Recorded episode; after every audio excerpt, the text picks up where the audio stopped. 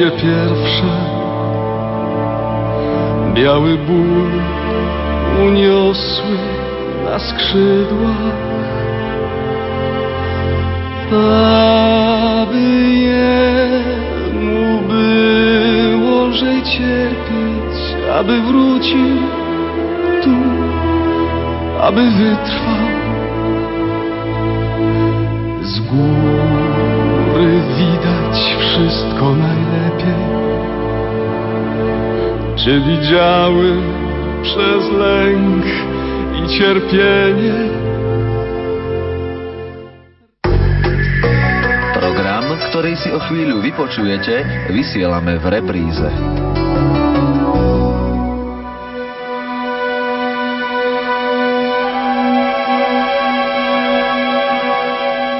Na zelený štvrtok popoludní sa, milí poslucháči, symbolicky vydávame na púť. Žiadna krajina tak neupúta návštevníka ako práve Svätá Zem. Je kolískou troch náboženstiev, ktoré vyznávajú vieru v jedného Boha, centrom mnohých kultúr a prastarých civilizácií. Pre nás, kresťanov, je zemou Ježiša Krista, zemou Evanielia. Pre Židov je zasľúbenou zemou a pre moslimov svetostánkom. No najmä pre nás, kresťanov, je krajinou Ježiša Krista, ktorý sa narodil v Betleheme, žil v Nazarete, 3 roky hlásal evanjelium po celom kraji, ba i za hranicami a nakoniec zomrel v Jeruzaleme. Tu stojí chrám Svätého hrobu, najposvätnejšie miesto všetkých kresťanov. Preto sa správne hovorí, že Svätá Zem je 5. evanjelium a druhá vlasť každého kresťana. Nasledujúcich 120 minút sa teda symbolicky vyberieme na púť po miestach, ktoré sú spojené s dejinami našej spásy. V Lani koncom septembra putovala do Svätej Zeme aj farnosť Tvrdošín. A vďaka cestovnej kancelárii Avertúr sme tam mohli s reportážnym mikrofónom putovať aj my. A tak verím, že sa vám autentické nahrávky zo Svätej Zeme budú páčiť. Naším sprievodcom bude otec Michal Pitoniak. Lásku zeleného štvrtku vám zo štúdia Rádia Lumen prajú Marek Rimovci, Diana Rauchová a Pavol Jurčaga. Pohodlne sa usaďte, lebo v tejto chvíli štartujeme.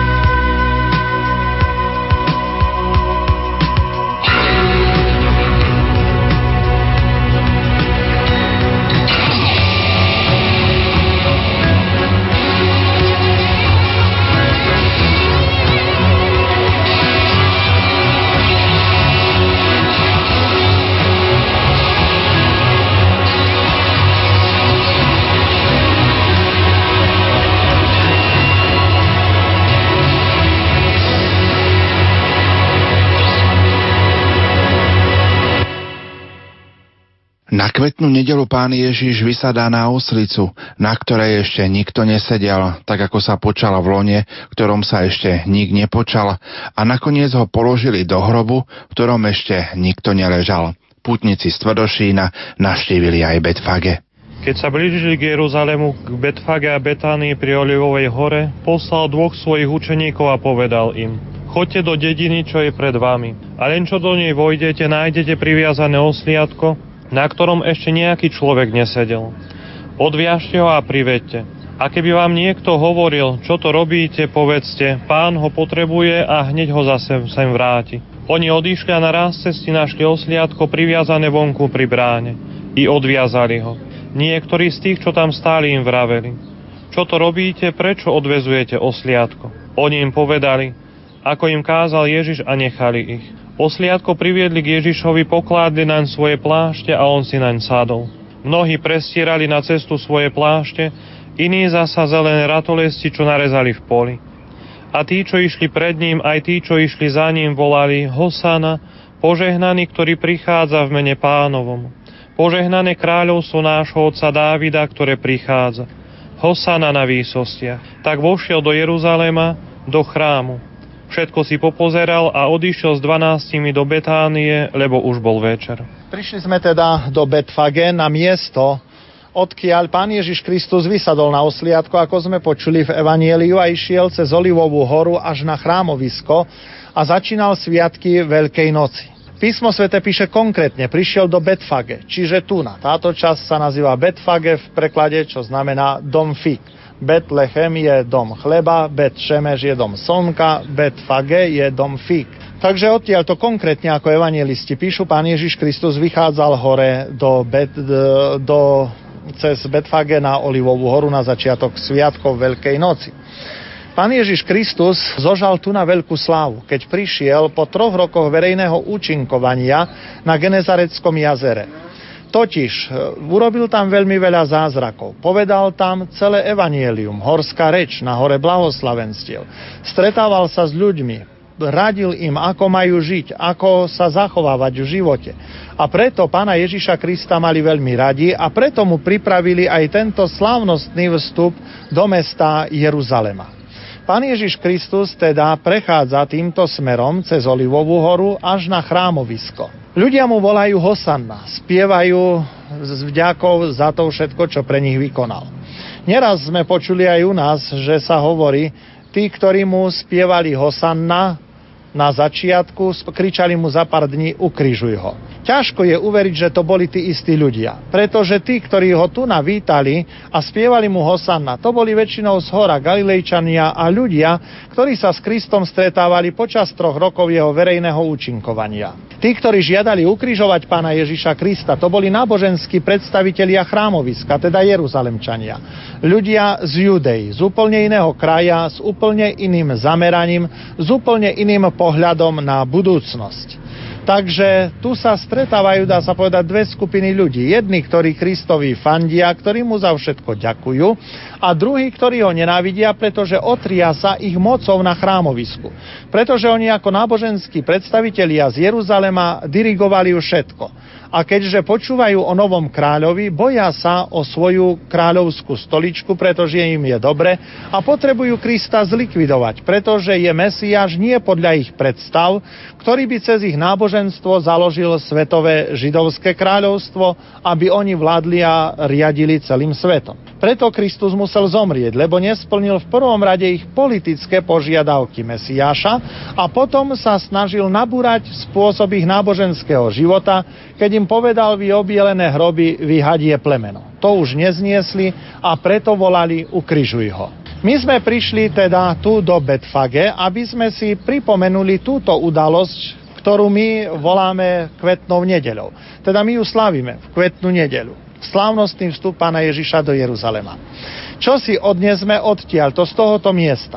Pán Ježiš Kristus odtiaľto vychádza do Jeruzalema za slávnostného spevu. To je poďakovanie za to dobro, ktoré ľuďom urobil, učinil počas 3 rokov na hore blahoslavenstieva v Kafarnaume. Títo ľudia mu ďakujú. Prídu však iní mu do cesty, ktorí budú volať: Ukrižuj ho, a tá krížová cesta bude strašne krutá. Keby ale Pán Ježiš Kristus bol prijal iba Hosanna a nebol by prijal aj ukrižuj ho, nikdy by nebolo jeho víťazstva na Golgote. Diabol mu chcel takýmto spôsobom odvďačiť sa za to dobro, ktoré vykonal. V živote vykonáme mnohokrát veľa dobrého, ale diabol sa nám potrebuje v úvodzovkách odvďačiť, a to tým, že poštve ľudí proti nám, ktorí nás chcú znechutiť a chcú, aby to dobro, ktoré máme v pláne konať, aby sme od neho upustili. Pokiaľ človek chce prijať v živote iba Hosanna a nevie prekonať aj tých, ktorí volajú ukrižuj ho, nemôže dôjsť do víťazstva na Golgote a ku sláve veľkonočnej nedele. Kristus musel prekonať tých, ktorí mu kričali ukrižuj ho. Tak došiel k víťazstvu. Keby sa bol vzdal, nebolo by otvoreného neba a nebolo by nášho vykúpenia. Preto vždy si uvedomme aj v našom živote. Ak chceme čosi dobre vykonať, ak konáme dobro a sme presvedčení o tom, že to dobro konáme, robíme ho zo všetkých síl, počítajme s tým, že diabol nám pošle do cesty ľudí, ktorí nám závidia, ktorí nám potrebujú podkopávať nohy a znechutiť nás, aby sme od toho dobrého upustili. Ak sa dáme znechutiť, nemáme potom šancu prísť až k veľkonočnému víťazstvu. Preto po Hosanna obyčajne prichádzajú ukrižuj ho. Ak to ukrižuj ho dokážeme prekonať s Božou pomocou a s Kristom, potom môžeme sa dopracovať aj my vo svojom živote k veľkonočnému víťazstvu. Diabol nikdy neodchádza na dôchodok, diabol je veľmi usilovný a preto akýmkoľvek spôsobom vždy bude v živote robiť všetko preto, aby nás znechutil od konania dobra a takto ochudobnil o milosť aj nás, aj tí, ktorí žijú po našom boku. Nedajme sa nikdy znechutiť, ale práve naopak, Kristovo víťazstvo na Golgote nech je nám povzbudením, že musí sa cestou života, cestou dobra kráčať aj vtedy, keď diabol poštve proti nám takých ľudí, možno od ktorých by sme to aj najmenej očakávali. Kristus mal tiež takýto problém, ale zvíťazil a v tomto je nám príkladom. Nachádzame sa teda v kostole v Betfage. Od samého začiatku sa v Betfage spomína ako miesto, kde Pán Ježiš vysadol na osliadko. Spomína ho už putnička Hetéria vo svojich spisoch v roku 382, keď podrobne opisuje, ako patriarcha Jeruzalema odtiaľ to vychádza na sviatky cez Olivovú horu až na Golgotu. Takže my sa nachádzame teraz na tomto mieste. V starých spisoch sa spomína aj bohato zdobená skala. Podľa tradície z nej Pán Ježiš vysadol na osliadko a kráčal potom hore na Olivovú horu. Dlhé roky potom nebolo zmienky o tejto skale až v 19. storočí, keď Františkáni budovali tento kostol. Pri vykopávkach sa našla táto skala, bohato zdobená. Takže vy ju tu uvidíte za mrežami, môžete si ju sfotografovať, len prosím vás z úctou. No a pozrite si zároveň aj obraz, ktorý je nad oltárom. Pán Ježiš na osliadku vchádza do Jeruzalema a je tam človek so zahalenou tvárou. Zahalená tvár, autor ju preto takto vyobrazuje, lebo chce upozorniť pútnikov, či nepatria aj oni medzi týchto ľudí, ktorí si zakrývajú tvár pred dobrotami Ježiša Krista. Kristus vykonal aj v našom živote veľa dobrého. Ale mnohokrát to nechceme vidieť. A keď príde na nás ťažko, keď prídu súženia a trápenia, neraz sa buríme aj proti Kristovi. A prečo to práve ja? Prečo ja mám práve tento problém? Rýchle zabúdame na dobro, ktoré Kristus vykonal v našom živote.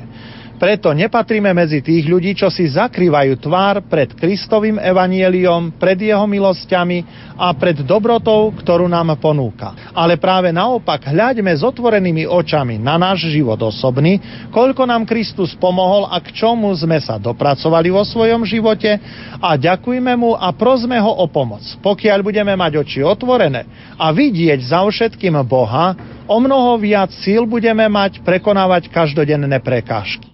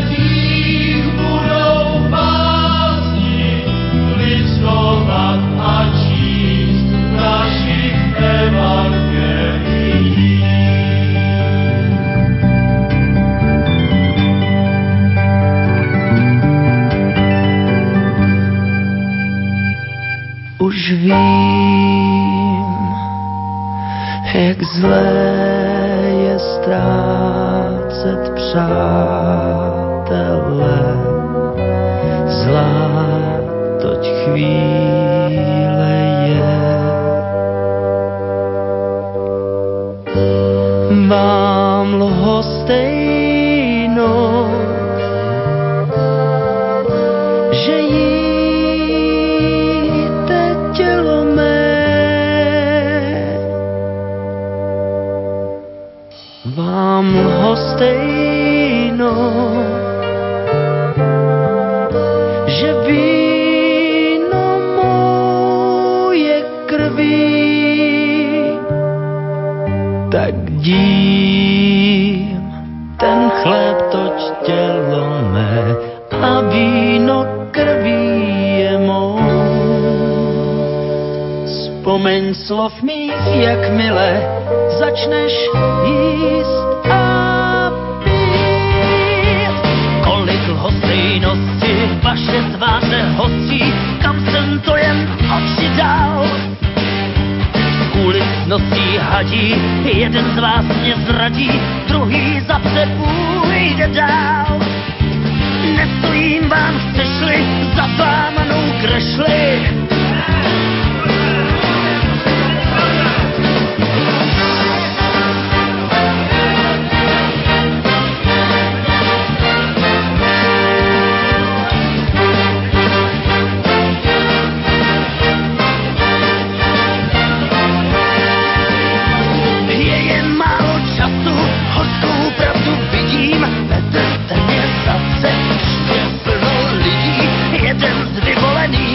Otočí se zády, zády ti mě zradí.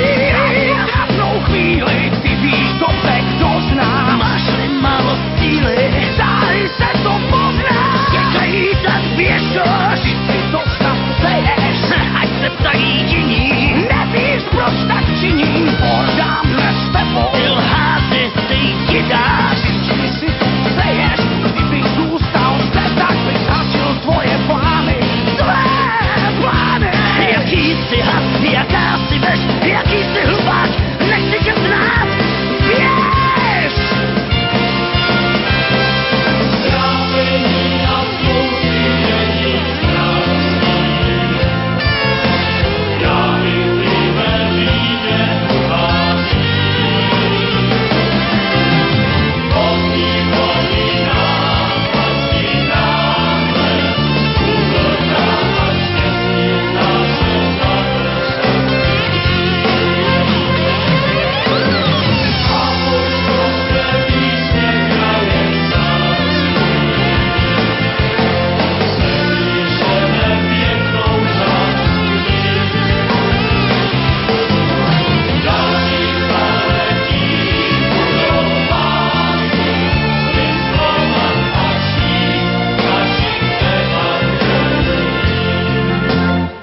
Nazarený štvrtok je pre kresťanov dôležité miesto večeradlo, pretože tu sa odohrali podstatné udalosti duchovného života. Tu sa slávila posledná večera a Ježiš ustanovil Eucharistiu, sviatosť kňazstva a sviatosť zmierenia. Históriu večeradla vám ešte budem za chvíľu rozoberať, nakoľko po odchode križiakov ale večeradlo nám zabrali moslimovia a momentálne je z neho vyhlásený židovský národný park, sväté omše sa tam nemôžu slúžiť a preto otcovia františkáni si postavili naše katolícke večeradlo z druhej strany toho večeradla, z druhej strany križiackej baziliky. No a my, katolíci, keď slúžime svätú omšu, tak tu na v tomto našom františkánskom večeradle. Všimnite si hlavný oltár. Na hlavnom oltári je vyobrazená posledná večera, ktorá bola tu na. V strede je Pán Ježiš a z jeho srdca sa vyberá najsvätejšia sviatosť oltárna. Srdce sa otvorí a vyberá sa Eucharistia. Okolo neho sú apoštoli. Krásny symbol toho, čo je vlastne Eucharistia.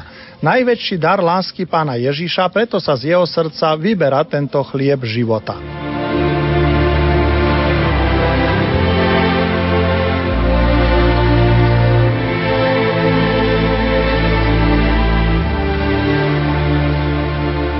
Stojíme na Sione. Čo je to Sion? V preklade Sion znamená miesto pod najdôležitejšou svetiňou. Takýto Sion Židia mali chrámovisko pod Jeruzalemským chrámom. teda mesto Dávidovo, Sion, ktoré sa spomína v Starom zákone.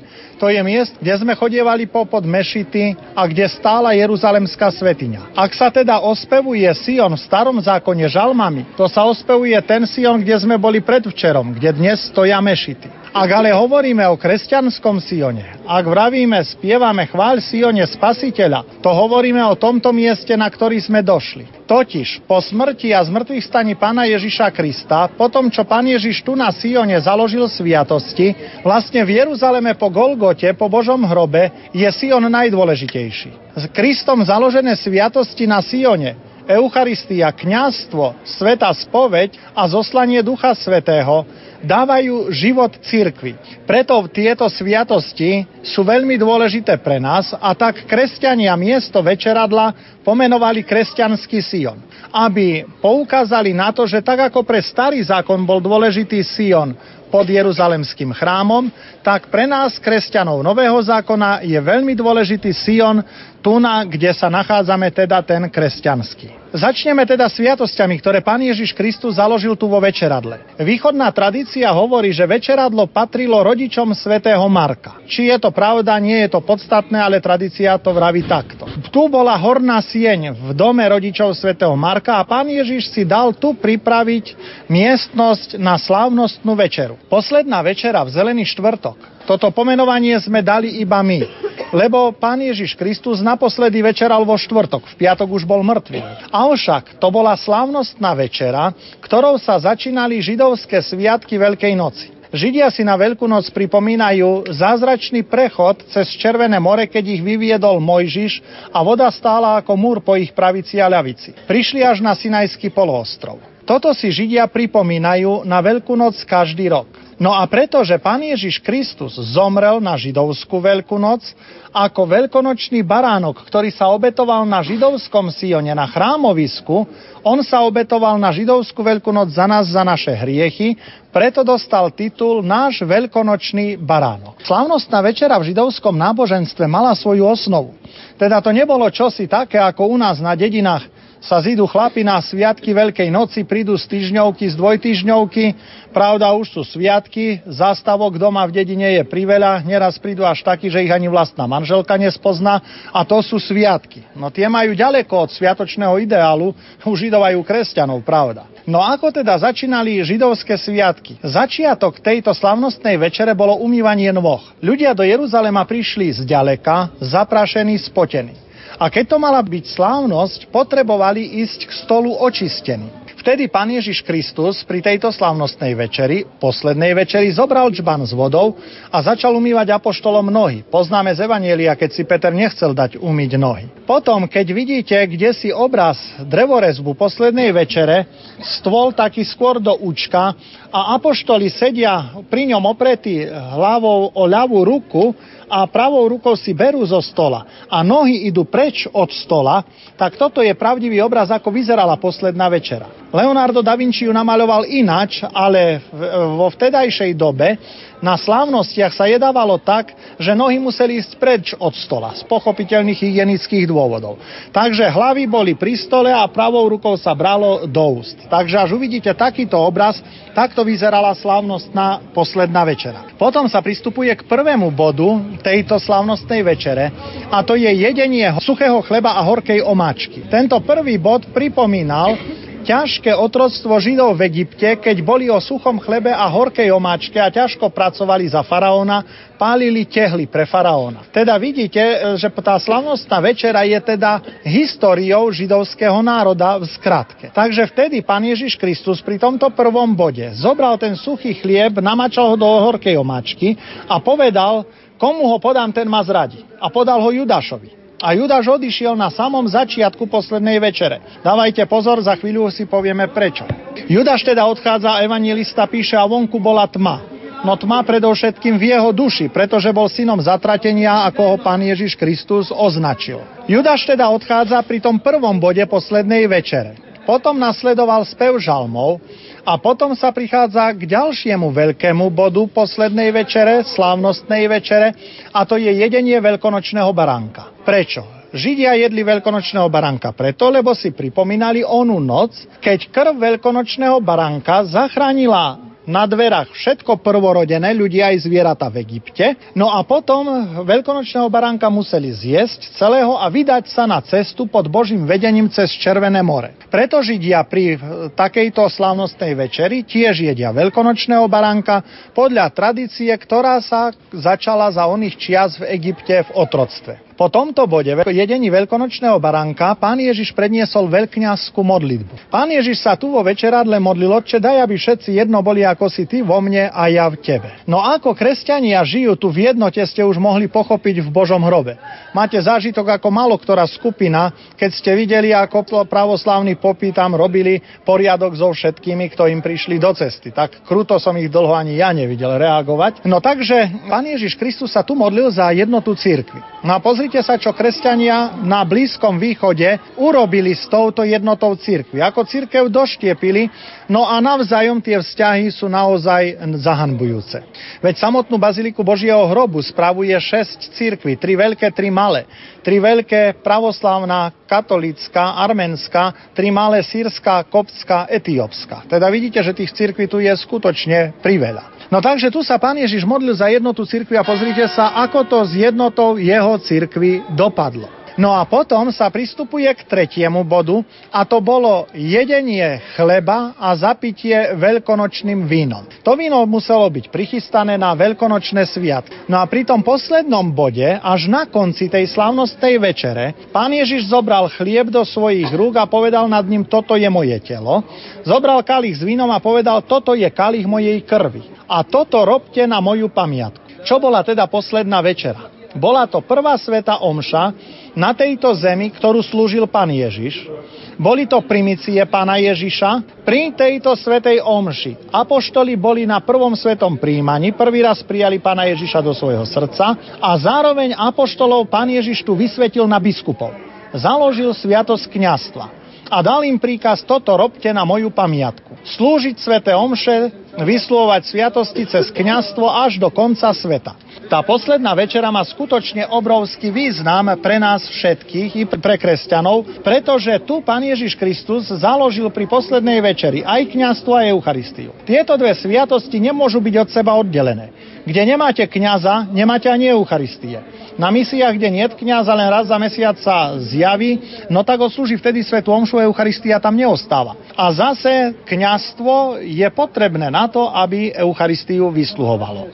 Takže sviatosť kňazstva a Eucharistia sú založené v Zelený štvrtok a preto my kňazi do obeda v katedrálach máme so svojimi biskupmi sväté omše na pamiatku založenia sviatosti kňazstva a zase potom po obede vo farnostiach na pamiatku založenia Eucharistie sviatosti oltárnej.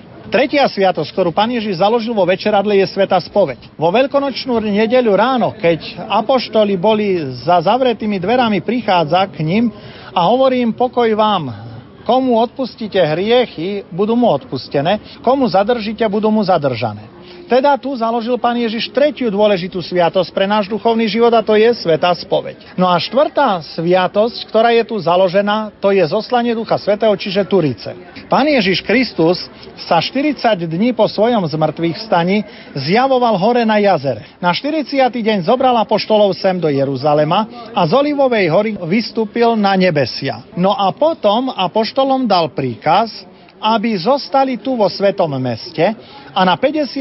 deň po svojom zmŕtvychvstaní, o 10 dní po nanebovstúpení, zoslal Ducha Svätého na apoštolov tu vo večeradle. Takže toto je zase miesto sviatosti birmovania. Počiatok sviatosti birmovania, miesto zoslania Ducha Svätého.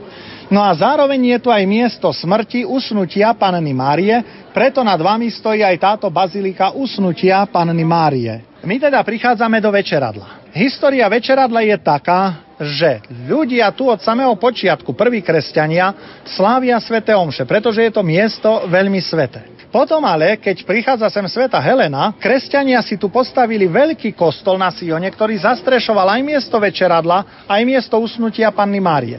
Teda bol to jeden veľký chrám. Kamene na tento chrám si prví kresťania doniesli z hora, zo Siona židovského, z miesta, kde bola postavená Jeruzalemská svätyňa. A tieto kamene vám ukážem potom zo zadnej strany. Tie múry sú dodnes zachované z tohoto prvotného chrámu. Uvidíte, že to sú skaly také isté, aké sú v múre nárekov uložené, aké boli vlastne aj na chrámovisku.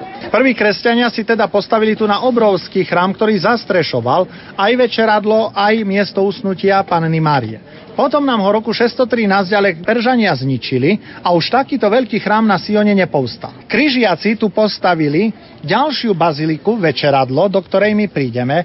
Uvidíte, že je to horná sieň, vyjdeme hore schodami, no a samotný štýl prezrádza, že je to gotická kresťanská bazilika. Čo bolo ale horšie, keď boli porazení križiaci pod Hatimskými rohami v roku 1291 na brehu Genezareckého jazera a museli odtiaľ odísť, miesto nám zabrali moslimovia. A moslimovia nám premenili miesto poslednej večere na mešitu, postavili mihrab, kaplnku smerom na východ, k Meke, kde sa modlili, na okna napísali úryvky z Koránu. No a celé stáročia mali zabraté toto miesto moslimovia, čiže svätá omša od odchodu križiakov sa vo večeradle neslúžila. 700 rokov. V roku 1964 prišiel sem pápež Pavol VI a toto územie bolo ešte jordánske. Chcel tu odslúžiť svätú omšu, moslimovia mu nepovolili. Až potom v šesťdňovej vojne to zabral Izrael všetko a keď videl, že sa o to miesto bijú moslimovia aj kresťania, kde sa dvaja bijú, tretí víťazi, vyhlásili toto miesto za štátny národný izraelský park. No takže opäť sa tam sväté omše neslúžia. Prišiel v roku 2000 ale svätý otec Jan Pavol II a ten prosil zaujímavé nie Židov, že sú správcami, ale moslimov, že on tam chcel odslúžiť svätú omšu, kde pán Ježiš mal tú prvú svätú omšu pri poslednej večeri. A moslimovia povedali, že za jeho úsilie, ako usiluje o dialog medzi moslimami a kresťanmi, že mu to povolia. Tak v roku 2000 po toľkých staročiach svätý otec Jan Pavol II tu odslúžil svätú omšu.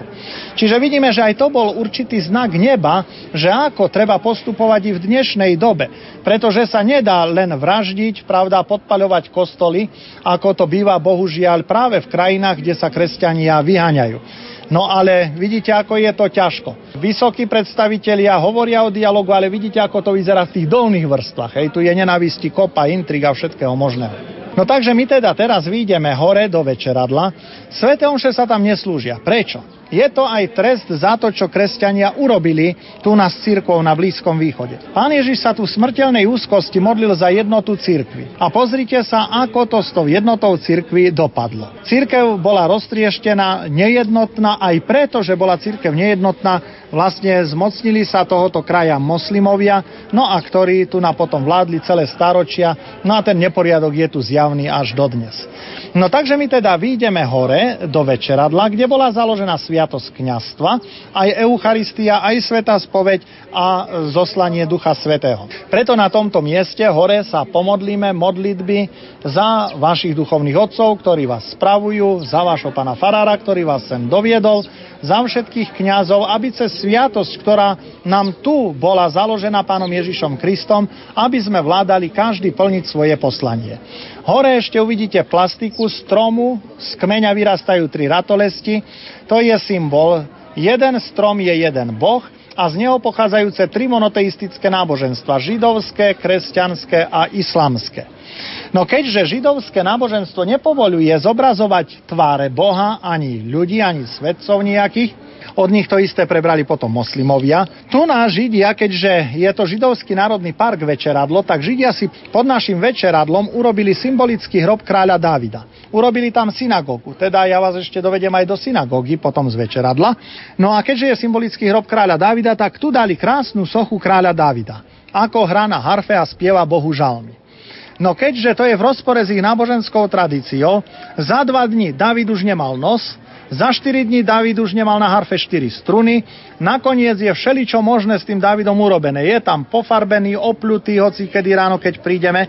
Teda takýmto spôsobom samotní Židia pľujú na ňo, lebo sa prieči ich ortodoxnej tradícii, ktorá nepovoľuje zobrazovať tváre ani Boha, ani prorokov, ani nejakých význačných osobností.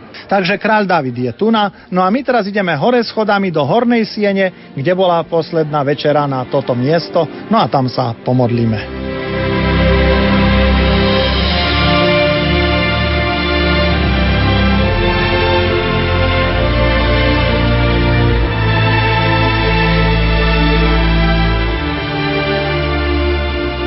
V Momentálne sa nachádzame vo večeradle. Čím môže byť pre nás dôležité? Musíme na to pozerať duchovnými očami, uvedomiť si, že tu je miesto, kde Pán Ježiš slúžil prvú svätú omšu, poslednú večeru a založil sviatosti. Počujete sami, je tu obrovský ruch, je tu veľmi veľké množstvo ľudí, sprievodcov, ktorí robia výklad, no a aj takých, ktorí sa tu v tichu, v kúte modlia a ďakujú Pánu Ježišovi za to, čo pre nás z lásky vykonal.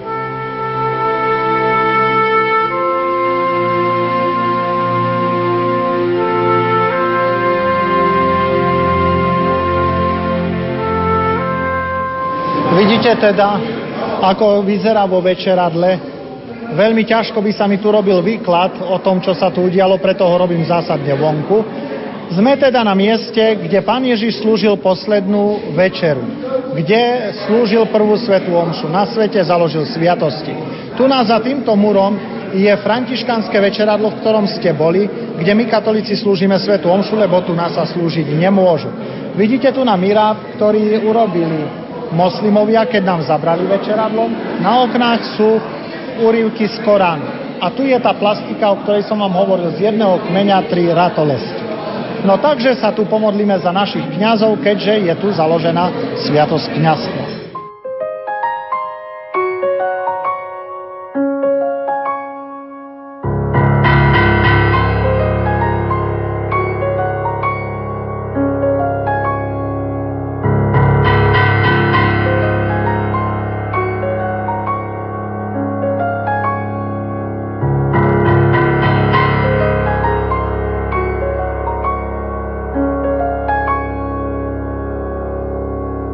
Zliaty krvavým potom naťahujem ruku, že ti ho zotriem z čela.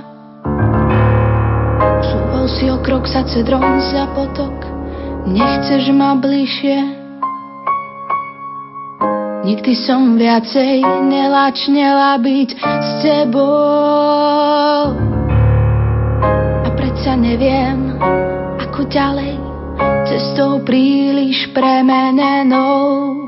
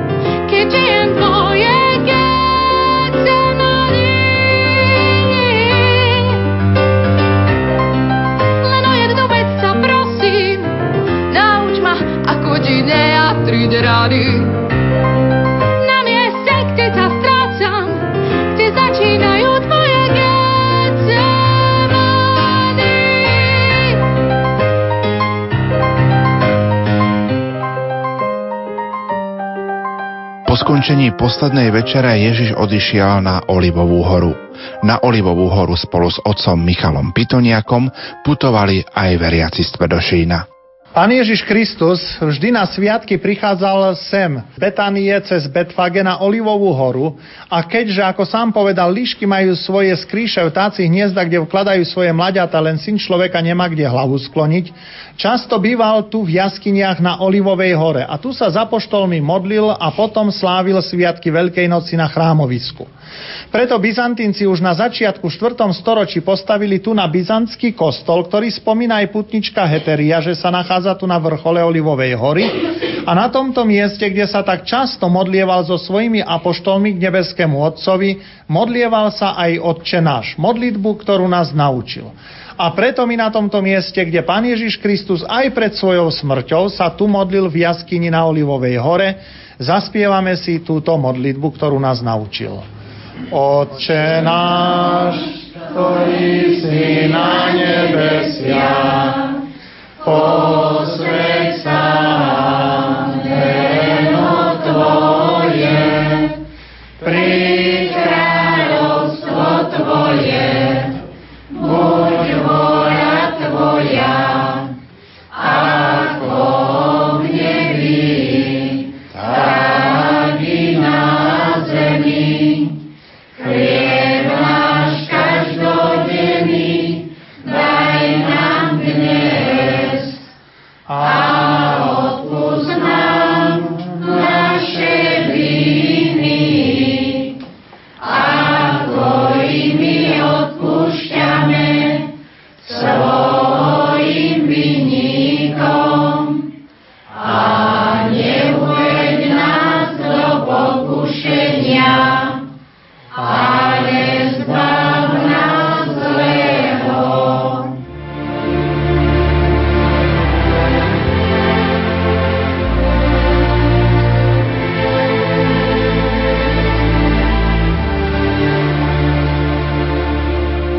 Olivová hora je veľmi úzko spätá so životom Pána Ježiša Krista. Ako sme si pred chvíľou povedali v jaskyni, Pán Ježiš Kristus prichádza sem a pretože nemá kde hlavu skloniť a ako poriadny Žid prichádza do Jeruzalema na každé veľkonočné sviatky, býva v jaskyniach na Olivovej hore, kde sa spolu s apoštolmi modlieva k nebeskému Otcovi. A preto miest, na ktorom sa nachádzame, sa nazýva Paternoster. Zišli sme sa tu preto, aby sme si pripomenuli modlitbu, ktorú nás naučil náš Pán Ježiš Kristus, modlitbu Otče náš. Tu si pripomenuli eschatologickú reč Pána Ježiša Krista o konci sveta, pretože o konci sveta Pán Ježiš sa zmieňoval iba tu na Olivovej hore v Jeruzaleme a pripomenuli sme si tu aj na nebovstúpenie Pána Ježiša Krista. Pán Ježiš Kristus nás Otče náš naučil modliť sa v Galilei, ale pretože s apoštolmi sa tu často modlieval k nebeskému Otcovi, určite sa modlil aj túto modlitbu Otče náš, ktorú nás naučil. Preto miesto, ktoré spomína už putnička Hetéria, že prichádzajú sem ľudia a pripomínajú si časy, keď sa Pán Ježiš Kristus tu v úzkosti aj pred svojou smrťou modlil k nebeskému Otcovi, postavili si tu kostol. Na tomto mieste postavili francúzske sestry, tu na aj ďalší objekt, kostol a kláštor Paternoster. Teda pomenovali ho podľa modlitby, ktorú sa Pán Ježiš Kristus určite za apoštolmi tu na tak často modlieval. Miesto, na ktorom stojíte, mal byť pôvodne kostol. Vidíte vy však tu na iba obvodové múry tohoto kostola. Pretože vo Francúzsku, keď sa tento objekt staval, došlo k Veľkej francúzskej revolúcii, cirkev vo Francúzsku mala svoje problémy, preto sa kostol tu na nedostával. Mal mať ešte strechu, nakoniec zostal bez strechy, otvorený. Asi sotva môžeme predpokladať, že kedysi tento kostol bude mať strechu, pretože Pán Ježiš Kristus prichádzal do Jeruzalema a nemal ani kde hlavu skloniť. Líšky majú svoje skrýše, vtáci hniezda, len on nemal kde by hlavu sklonil. Modlil sa preto v jaskyniach a pod holým nebom k nebeskému Otcovi a preto tento chrám, ktorý je nedokončený, ostáva otvorený, aby sme aj my hľadeli hore do nebies a modlili sa k nebeskému Otcovi spolu s Pánom Ježišom Kristom. Neskôr potom bol dostávaný malý kostolík, v ktorom sú ďalšie tabule Otče náš. My pôjdeme do kostola, tak pravda sa zastavíme aj pri našej slovenskej tabuli, ktorú veriaci z Dolného Kubina prerobili, napísali po novom Otče náš, pretože mnohé národy ešte majú v starom jazyku túto modlitbu Otče náša na týchto tabuliach tu na napísanú. Objekt je teda veľmi pekný. Pre nás ale zase je podstatné, čo si odniesť z tohoto miesta Paternoster. Pán Ježiš Kristus nás naučil modliť sa modlitbu Otče náš. Pán Ježiš vraví, nebuďte mnohovravní ako pohania, ich srdce je ďaleko odo mňa. Tento ľud si ma ctí iba perami. Pán Ježiš Kristus od nás žiada modlitbu možno kratšiu, ale modlitbu od srdca. A preto vy sa budete modliť takto. A naučil nás modliť sa Otče náš. Pánu Ježišovi Kristovi stačili tieto 3 prosby k nebeskému Otcovi a ďalšie za naše pozemské potreby. Naučil nás a modlíme sa vlastne za všetko. Modlitba Otče náša je nadčasová. Je teda moderná v každej dobe. Nemôžeme teda nikdy povedať na Otče náš, že je to otrepaná modlitba. Pretože pozrite sa, nie je aktuálna dnes. Ekonomická kríza. Ľudia majú problém s prácou v celom svete. A modlíme sa, chlieb náš každodenný daj nám dnes. Nie iba pre tých, čo pracujú na poli. My sa modlíme aj za učiteľov, aj za úradníkov, za všetkých, ktorí pracujú, aby mali chlieb. Odpusť nám naše viny, ako i my odpúšťame svojim viníkom. Nie je to aktuálna prosba aj dnes, keď si zoberiete, koľko je hriechu, nedohody, pekla medzi ľuďmi, v rodinách, na pracoviskách. Nie je potrebné sa modliť tento Otče náš aj v dnešnej dobe. Pán Ježiš vraví, nebuďte mnohovravní ako pohania. Žiada od nás teda modlitbu krátku, ale za to modlitbu od srdca. Preto si z tohoto miesta zaumiente, že keby ste aj neviem ako zaspali ráno do školy alebo na autobus do práce, kde si sa vždy dá v tichu zastaviť a Otče náš od srdca pomodliť. A keď sa pomodlíte Otče náš, pomodlili ste sa za všetko. Lebo Pán Ježiš Kristus do tejto krátkej modlitby vtesnal všetky prosby za všetko. Nijakú oblasť ľudského života nenechal bokom. A preto je táto modlitba geniálna, lebo vo svojej múdrosti nás ju naučil modliť sa sám Boh. Mnohokrát sa mi stáva, keď ideme na dlhé cesty autobusom. Istá pani mi raz vraví, ja som si myslela, keď ideme do Ríma, že taká dlhá cesta, aspoň 12 ružencov, že sa pomodlíme. Pousmial som sa a vravím, keby ste sa len jeden poriadne pomodlili. Narobie vám tak v autobuse, že dám mikrofón a každý desiatok sa modlí iný. Nadal som mikrofón aj jej. Pýta sa ma, pán farár, a ktorý desiatok? Vravím, chvála Bohu, už 5. A z akého ruženca? No ale veď ste sa 12 chceli modliť a ani jeden neviete sa poriadne pomodliť. Vidíte, prečo vraví pán Ježiš, nebuďte mnohovravní ako pohania. Ich srdce je ďaleko odo mňa, ctia si ma iba perami. Takže mnohokrát je lepšie sa kratšie pomodliť, ale od srdca a sústredene. Nevrajím, že sa nemôžete viacej modliť. To je len na čest človeku, keď sa veľa modlí. Ale aby to nebolo iba mletie jazykom, ako u hinduistov, ktorí na to majú mlynčeky a koľkokrát sa otočí, toľkokrát sa to pomodlil, ale tiež jeho srdce je ďaleko od modlitby. Tak aby to nebolo takisto aj s nami. Teda modliť sa, ale skutočne od srdca. A položte si otázku. Koľkokrát sa pomodlíte Otče náš tak, aby ste všetky prosby si uvedomovali, čo sa modlíte a sústredili myseľ na ne. Už v polke Otče náša myseľ stihne ujsť. Takže pán Ježiš nenadarmo vraví, nebuďte mnohovravní ako pohania, vy sa budete modliť takto. Na túto modlitbu Otče náš nás naučil. Teda to je jedna vec, pre ktorú sme prišli tu na Olivovú horu. Pripomíname si túto modlitbu Otče náša a zaumiente si, že ani jeden deň neostane bez tejto modlitby, ráno a večer.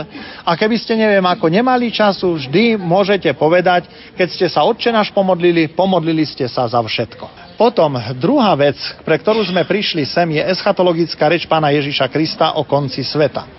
Pán Ježiš Kristus iba tu na Olivovej hore vravel o konci čias. Príde Mesiáš, postaví dobrých správa, zlých zľava. Tým, ktorí budú dobrí, správa povie, poďte požehnaní do domu môjho otca, lebo hladný som bol, dali ste mi jesť, smedný som bol, dali ste mi piť. Tým zľava povie, hladný som bol a nedali ste mi jesť, smedný som bol, nedali ste mi piť. Všimnite si jednu vec, podľa čoho nás bude Pán Ježiš Kristus súdiť na konci sveta. On nepovedal, kto bol každý prvý piatok na spovedi a na svetom príjmaní a každú nedeľu na svätej omši a každý deň chodieval na sveté príjmanie, bude stať po pravej strane. Ale hladný som bol, dali ste mi jesť, smedný som bol, dali ste mi piť. Čo je meritkom Pána Ježiša Krista preto, kde nás postaví vo večnosti? Koľko dobra sme urobili blížnemu. Ani pohár vody nezostane bez odmeny. To neznamená, že teraz nemusíme chodiť do kostola. Práve naopak. My na to, aby sme vládali konať dobré skutky pre iných, konať túto službu, my potrebujeme čerpať silu. A tá sila sa dá načerpať iba z Eucharistie a z modlitby. Takže chodenie na sväté omše, aby sme boli silní a chceli Bohu slúžiť, je veľmi potrebné. Modlitba, aby sme vládali blížnym slúžiť, je veľmi potrebná. Všetky náboženské úkony nám dávajú silu, aby sme to dobro mohli konať.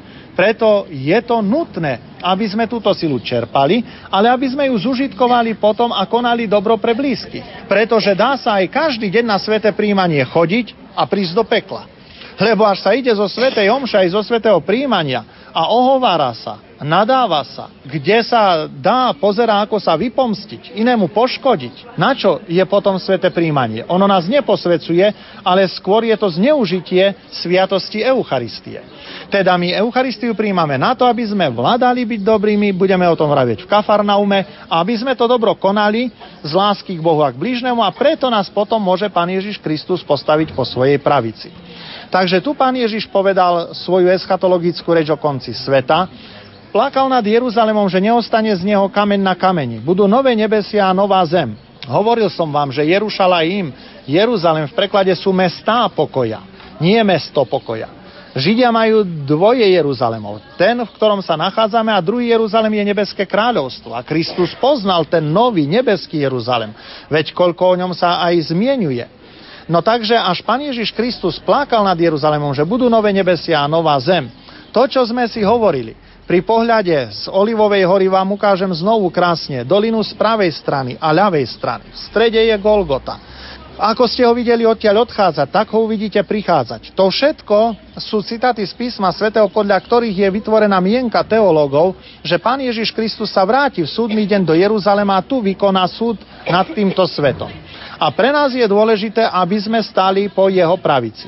Preto aj Benedikt XVI, svätý otec, slúžil svätú omšu v pravej doline Jeruzalema pred 2 rokmi, aby ako si podporil i túto mienku teológov a hovoril tam práve o zodpovednosti za náš pozemský život a ako sa postavíme pred Pána Ježiša Krista. Dnes sa veľmi veľa vraví o konci sveta, o súdnom dni, vypočítavajú sa kadejaké termíny. Ľudia sú nervózni, či to náhodou nebude pravda. Pozrite sa, nemáme istoty, či dožijeme z západu slnka v dnešný deň. Na čo takéto starosti? Čo bude súdny deň? Len potvrdením toho, čo Pán Ježiš nad nami povie v deň našej smrti. My sa radšej starajme o to, keby nás teraz Pán Ježiš povolal, ako obstojíme hore pred ním. Či budeme stať po jeho pravici. My sa netrápme nad tým, kedy príde súdny deň. Lebo keď raz Pán Ježiš povie, že sme spasení, súdny deň nič na tom nezmení. Len potvrdí. A nedaj Bože, keby povedal, že sme zatratení, tiež súdny deň na tom nič nezmení. Preto naozaj žijme zodpovedne s týmto pohľadom na večnosť, aby sme skutočne mohli obstať, keď sa Pán Ježiš Kristus vráti. No takže jeho eschatologická reč i na nebo vstúpenie Pána veľmi úzko súvisia s našim koncom a i s koncom sveta, ktorý len potvrdí verdikt Božieho súdu nad našou dušou v dni našej smrti.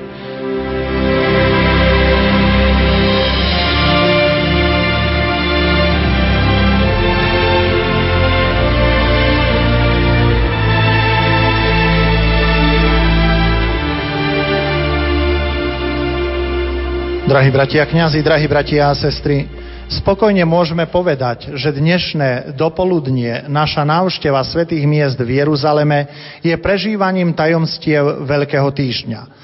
Začali sme v Betfage, odkiaľ Pán Ježiš Kristus vysadol na osliadko. Boli sme na Olivovej hore, kde v jaskyni Paternoster sme si pripomínali duchovne chvíle, ťažké chvíle Pána Ježiša, keď býval v jaskyniach na Olivovej hore aj pred svojou smrťou a pripravoval sa takto na svoje vykupiteľské dielo. Zišli sme na miesto, kde Pán Ježiš plakal nad Jeruzalémom, pretože toto mesto nechcelo prijať jeho slova, jeho Božiu náuku. A pár chvíľ nás delí od ďalšieho dôležitého okamihu, keď prídeme do Getsemanskej záhrady, kde za nás bola vyliata jeho krv po poslednej večeri. taktiež cez obed návšteva Siona, miesta, kde sa konala posledná večera, bude hlbokým zážitkom pre nás, aby sme si pripomenuli ťažké chvíle Pána Ježiša, veď vedel, že ide za nás zomrieť a preto nám chcel zanechať najväčší dar svojej lásky, Eucharistiu. Prídeme hneď z kostola Dominus Flevit na miesto Getsemanskej záhrady, kde sa krvou potil. Zradiť ho mal za chvíľu jeden z jeho najvernejších spolupracovníkov, apoštol Judáš.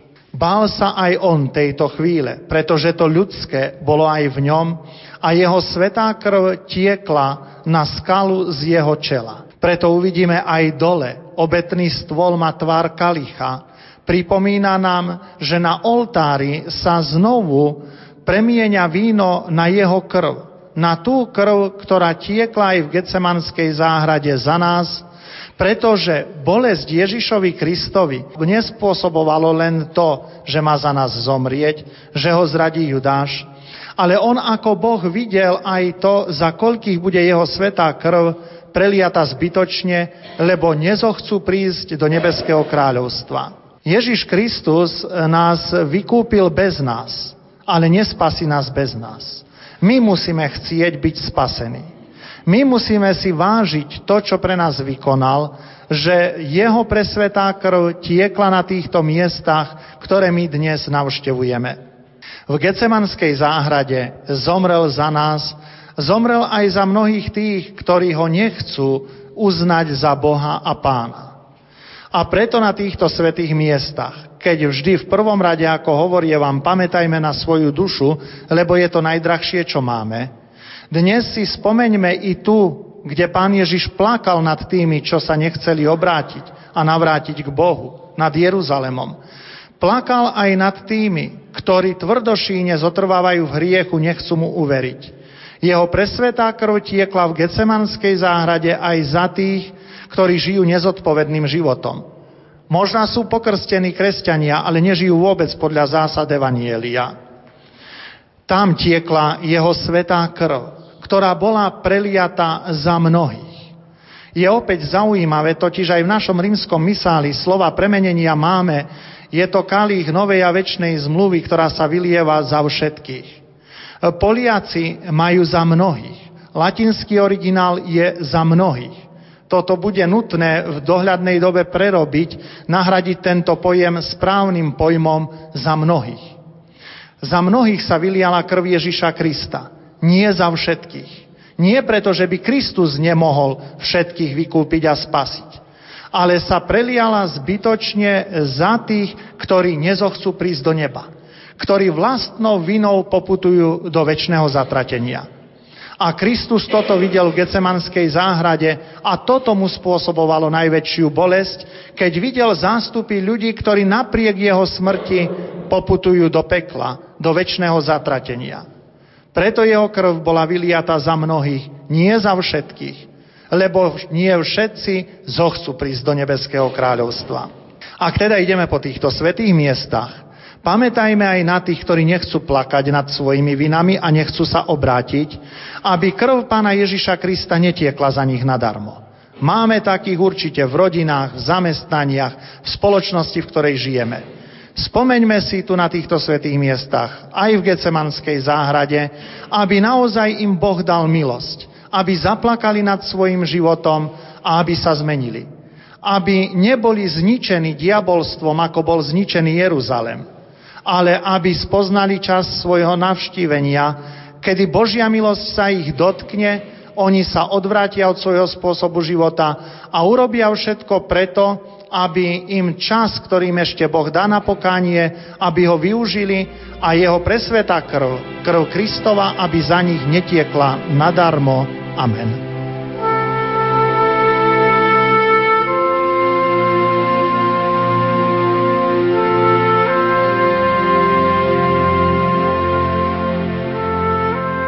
No tak nakoľko dole uvidíte v Getsemanskej záhrade je strašný ruch, kde nepočuť vlastného slova a veľmi veľa ľudí, tak výklad vám urobím teraz a už si to pozrieme, pravda, tam na hotovo. Prídeme teda do Getsemanskej záhrady. Getsemanská záhrada je dole pod Olivovou horou. Getsemani znamená v preklade olivový list. Teda Olivová hora bola celá, dá sa povedať, obsadená olivami. No a dole bol list, ktorý lisoval olivový olej. Keby ste prišli pred rokom 1975, na Olivovej hore ešte nebolo ani jedného domu. Iba kostol Pater Noster, väža Na nebo vstúpenia Pána, to bolo všetko. Teda Olivová hora sa zastávala až teraz v posledných rokoch domami. No pre nás je dôležitá ale Getsemanská záhrada z iného hľadiska. Keď vojdete do areálu Getsemanskej záhrady, uvidíte krásne staré olivy. Oliva má tú schopnosť, že je to strom nezničiteľný, teda keď ho aj vytnete, tak z koreňa pustí zás nové ratolesti. A koreň vydrží v zemi celé stáročia. Botanici vravia, že olivy, ktoré nájdete teraz v Getsemanskej záhrade, sú staršie ako 2000 rokov. Berú sa teda ako svedkovia Kristovej agonie, svedkovia Kristových vzdychov a modlitby k nebeskému Otcovi. Otče, ak je možné, nech ma minie tento kalich. Modlil sa to v Getsemanskej záhrade, pravda. No potom tie olivy, ktoré už uvidíte raz nad zemou, tie majú okolo 900 rokov.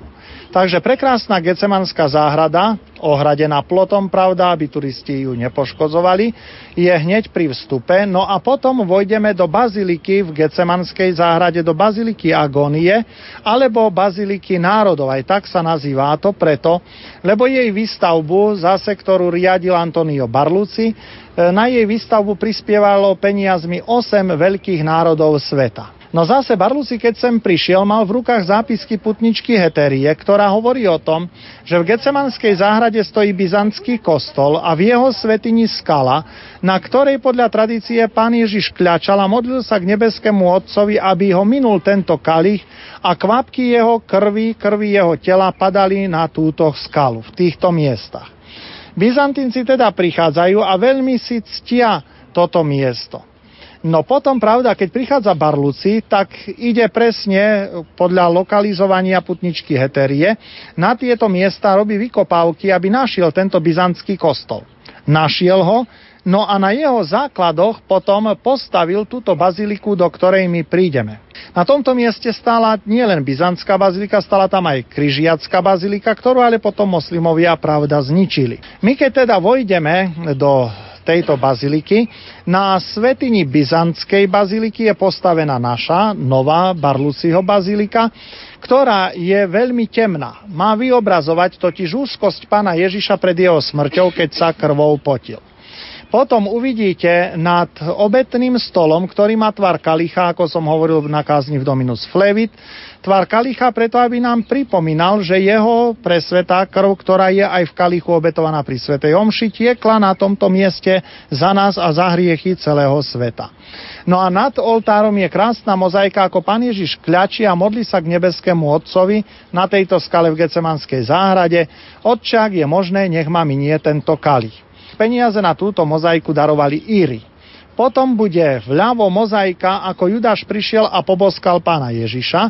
Peniaze na ňu darovali Maďari. A vpravo bude mozaika, ako Peter odťal sluhovi Malchusovi ucho, keď bránil Ježiša, aby ho nezajali. Poznáme to z Evanielia, keď Petrovi vraví, schovaj svoj meč do pošvy. Kto akým mečom bojuje, takým zahynie. No a peniaze na túto mozaiku darovali Poliaci. Takže prekrásna bazilika, v ktorej sa zdržíme. Ako som povedal, pomodlíme sa tam minimálne desiatok, ktorý sa pre nás krvou potil. Za rozličné úmysly, ďalšie desiatky z bolestného ruženca sa môžete pomodliť, pretože vy týmto návštevou tohoto miesta vlastne už poznáte všetky miesta bolestného ruženca. Krvou sa potil, prídeme teraz. Bičovaný bol a trním korunovaný bol tam, kde sme mali krížovú cestu. Kríž niesol, sme prešli krížovou cestou, ukrižovaný bol na Golgote, tiež už to poznáte. No takže vidíte, o koľko lepšie sa vám bude aj modliť Svätý Ruženec teraz.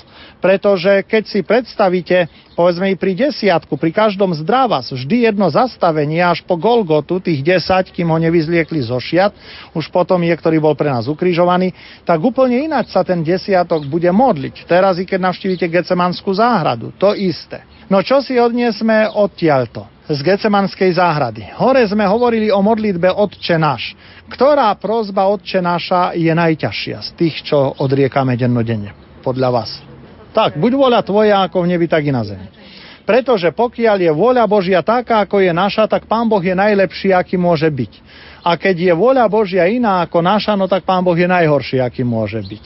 Náš pán biskup Imrich vždy spomína, keď cestoval rýchlikom z Bratislavy a v kupe sedela s ním istá pani, keď videla, že má biskupský prsten na ruke, dala sa s ním do reči a hovorila o tom, ako ona má Pána Ježiša rada a vôbec Pána Boha.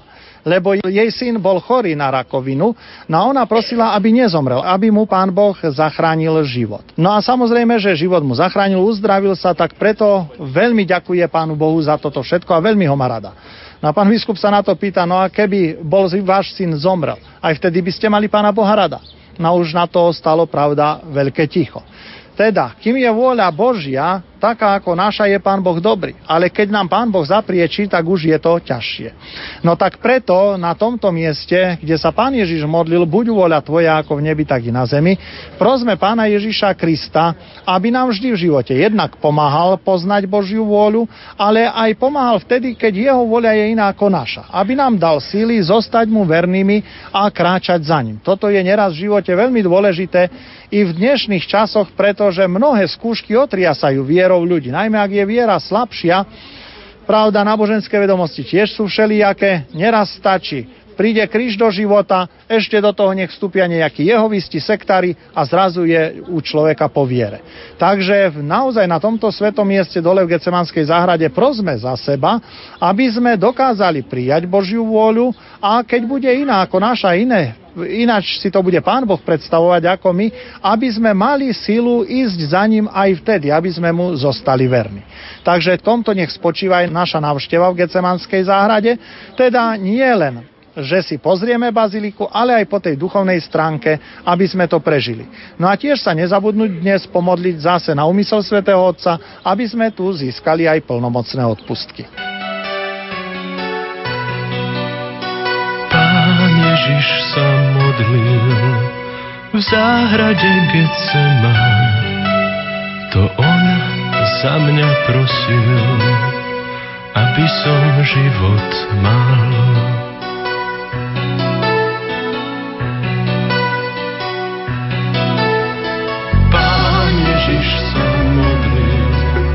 V záhrade Getseman, to on za mňa prosil, aby som život mal.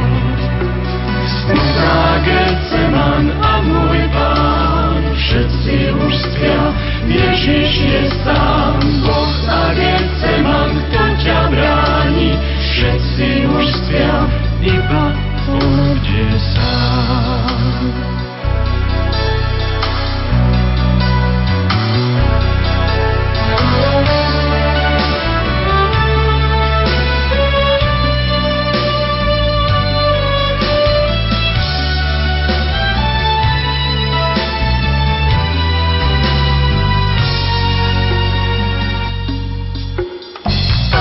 Ježiš sa modlil v záhrade Getseman, to syn Otca prosil, aby som život mal. Smutná Getseman a môj Pán, všetci už spia, Ježiš je sám. Boh a Getseman, kto ťa bráni, všetci ušli, ostal Ježiš sám. Smutná Getseman a môj Pán, všetci už spia, Ježiš je sám. Boh a Getseman, kto ťa bráni, všetci ušli, ostal Ježiš sám.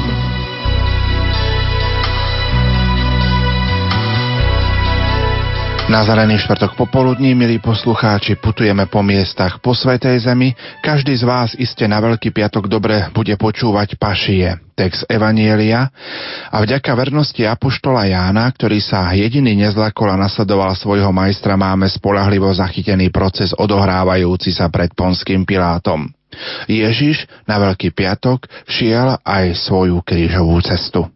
My sme už pár metrov vyššie. Tam je kostol Antonia Barluciho z roku 1938. Postavil ho ako prvú stanicu krížovej cesty. Toto tu je druhé zastavenie krížovej cesty. Antonio Barluci to bol taliansky staviteľ, architekt, ktorý prišiel sem po odchode Turkov v roku 1919. Celý život zasvetil Svätej Zemi, vystaval tu na 12 bazílik vo Svätej Zemi a nezobral za to ani halier. Staval tu 38 rokov úplne zadarmo. Teda skutočne veľký duch, veľký človek Svätej Zeme, ktorý tu urobil obrovský kus práce, lebo keby sme ho nemali, tak my dnes katolíci nemáme tu ani kde slúžiť sväté omše. No takže Antonio Barluci bol v tejto veci naozaj veľkým mužom. No a baziliky vždy staval tak, že najprv dal robiť vykopávky, lebo sa potreboval dopracovať k pôvodným prameňom z byzantskej doby. Pretože byzantská doba je tá prvokresťanská doba, ktorá nám zastrešovala kostolmi všetky tie miesta, kde sa niečo stalo. Peržania nám v roku 613 tieto miesta zničili a preto Barluci všade, kde mal stavať baziliku, najprv hľadal tieto byzantské kostoly. Veľmi mu v tom pomohli zápisky putničky Heterie, ktorá prišla sem v roku 382 a dopodrobna nám opísala celú Svätú Zem, kde sú chrámy, presne lokalizovala ich. Takže Barluci, keď robí vykopávky, podľa toho týchto zápisníkov putničky Heterie vie, kde má zháňať základy týchto byzantských kostolov. No a keď ich našiel, tak staval nové baziliky tak, že tie byzantské základy ponechal a na nich postavil nové moderné baziliky. Takže oni sú tie základy vlastne svedectvom byzantskej doby, že tá, ktorá bazilika tu stojí na pravom mieste, kde sa čo stalo pred 2000 rokmi. No takže aj tu je takýto kostol. Flagelácia, bičovania prvej stanice, tu je druhá stanica. Tam v tomto kostole Pán Ježiš berie kríž na svoje plecia. Vidíte ešte pôvodnú dlažbu, ktorá bola za čias Pána Ježiša Krista tuna. A tam sú ešte aj rýhy urobené, ktoré ukazujú, ako rímski vojaci hrali kocky, lebo to bola populárna hra rímskych vojakov. Takže tam pod týmto obrazom si ich nájdete. Môžete si to všetko pozrieť.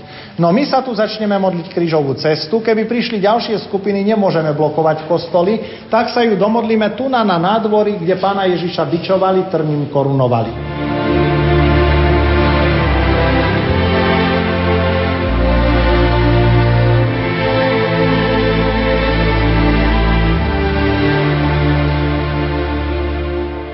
Som vám vravel vonku, všimnite si nad krížovou cestou taký oblúk. Tu bol Hadrianov trojoblúk a jeden z týchto oblúkov bol využitý pri stavbe tohoto kostola. Kostol sa nazýva Eccehomo, stojí teda na mieste Herodesovej pevnosti Antonia, kde Pilát odsudil Pána Ježiša. Tu v týchto miestach sa pýtal, či má prepustiť Barabáša alebo Ježiša. Kričali, že Barabáša a Ježiša dajú križovať. Vyšiel na balkón, umyl si ruky a povedal, nemám viny na tomto človekovi, vezmite si ho vy.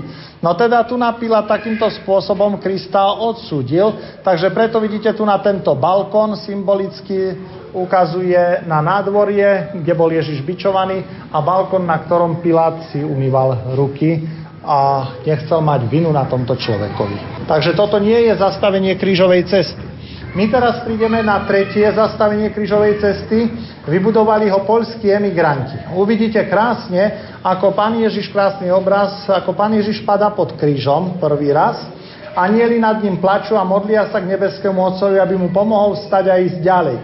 Cesta pekne hore na Golgotu, to všetko je tam namaľované.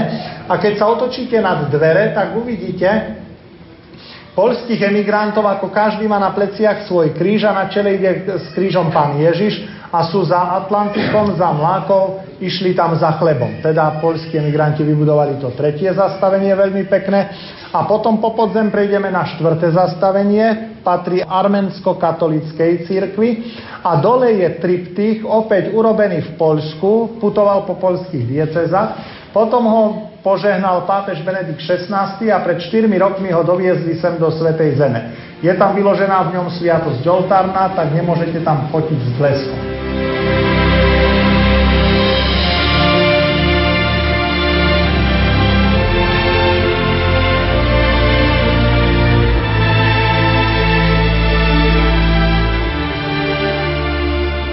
Po po týchto miestach, po ktorých ideme, sa koná aj tradičná veľkopiatková krížová cesta? Hej. Po týchto miestach, ktorými kráčame, sa koná aj tradičná veľkopiatková krížová cesta. Vedú ju františkani, teda rad za radom po zastaveniach, no a putníci putujú. Samozrejme, že sú tu úzke uličky, takže je to dosť problematické. Viac menej oficiálne sa ju modlia františkani, ale putníci potom v duchu sa ju domodlievajú za nimi, pretože nie je možné pri tisícoch ľudí organizačne to tu nás vládnuť.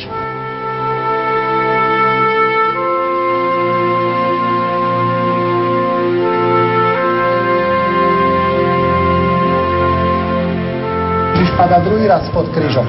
8. zastavenie je tu hneď za rohom. Je tam iba tanier osmička. Pán Ježiš sa stretá so ženami za mestom. Teda tu na týchto miestach bola brána, ako som vám to na tej makete ukazoval, a Golgota je už tu na hneď blízko, len my to musíme dookola obísť, lebo je to zastavané. Takže tu bol potom Pán Ježiš ukrižovaný. Takže 8. zastavenie sa stretá so ženami plačúcimi, je tu za rohom. Kolo 9. pôjdeme, tretí raz padá už na Golgote pod krížom. No a v Bazilike sú tie ďalšie zastavenia. Na Golgote ho vyzliekajú, na kríž pribíjajú, tam, kde ráno Česi slúžili svätú omšu. 12. umiera, kde sme poboskali to miesto. 13. je tá skala pomazania a 14. je Boží hrob. Kriste na kríži, kráľu najvyšší, zmiluj sa nad nami. Preveď svätý hrám, milosť bude nám a odpúsť nám viny. Darom pre nás je vaša priazeň. Venujte nám ju aj dnes.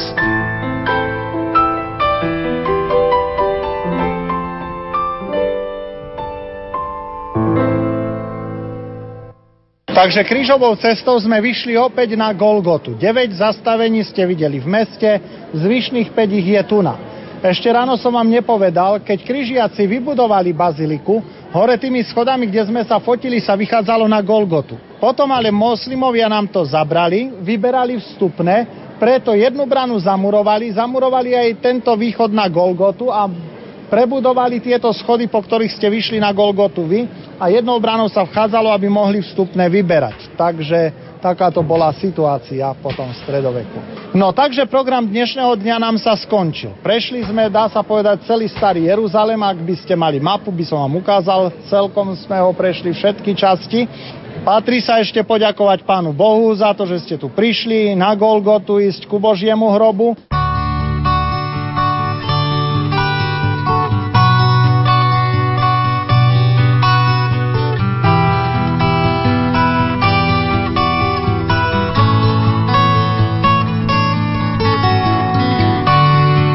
Kam kráčaš, Pane? A prečo si tak sám?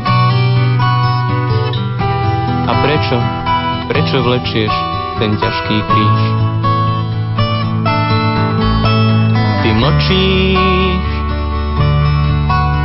len pokorne kráčaš vpred.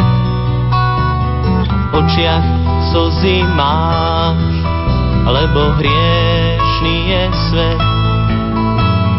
Neistý je tvoj krok a ťažký je tvoj dých, a predsa kráčaš ďalej a vlečieš svoj kríž. Už nevládze ísť, v zemi tlačí ho kríž. Či už vidí človek, kam sa z lásky dá ísť? Pán mlčí, ale jasná je jeho reč, a ty zatváraš si srdce a bežíš rýchlo preč. Máš skrvavené čelo, telo pokrývajú rany od bičov, a my udierame ďalej. Nezáleží nám už na ničom, napájame octom toho, čo k nám s láskou rozprával. Pribíjame klincom toho, čo nám cestu ukázal. Už nevládze ísť, v zemi tlačí ho krík. Vždy už vidí človek, kam sa z lásky dá ísť. Pán mlčí, ale jasná je jeho reč, a ty zatváraš si srdce a bežíš rýchlo preč.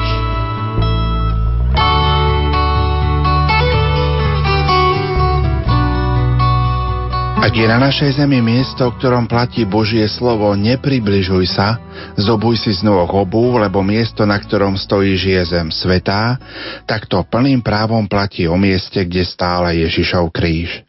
Toto miesto chce navštíviť každý pútnik. Kresťania ho považujú za najsvätejšie miesto svojho náboženstva na zemi, pretože tu bolo dovršené dielo a poslanie Pána Ježiša, čo znamená podstúpenie potupnej smrti, aby vykúpil človeka. Prostredníctvom nášho vysielania, milí poslucháči, spolu s otcom Michalom Pitoniakom, toto miesto v nasledujúcich minútach navštívime aj my. Začíname teda prvým, ale aj najdôležitejším bodom programu, vôbec kvôli ktorému ste sem prišli. Veľmi pekne to okomentoval svätý otec Pavol VI, keď ako prvý pápež po 1900 rokoch po svätom Petrovi vstúpil na svätú zem on a zavítal do baziliky Božieho hrobu.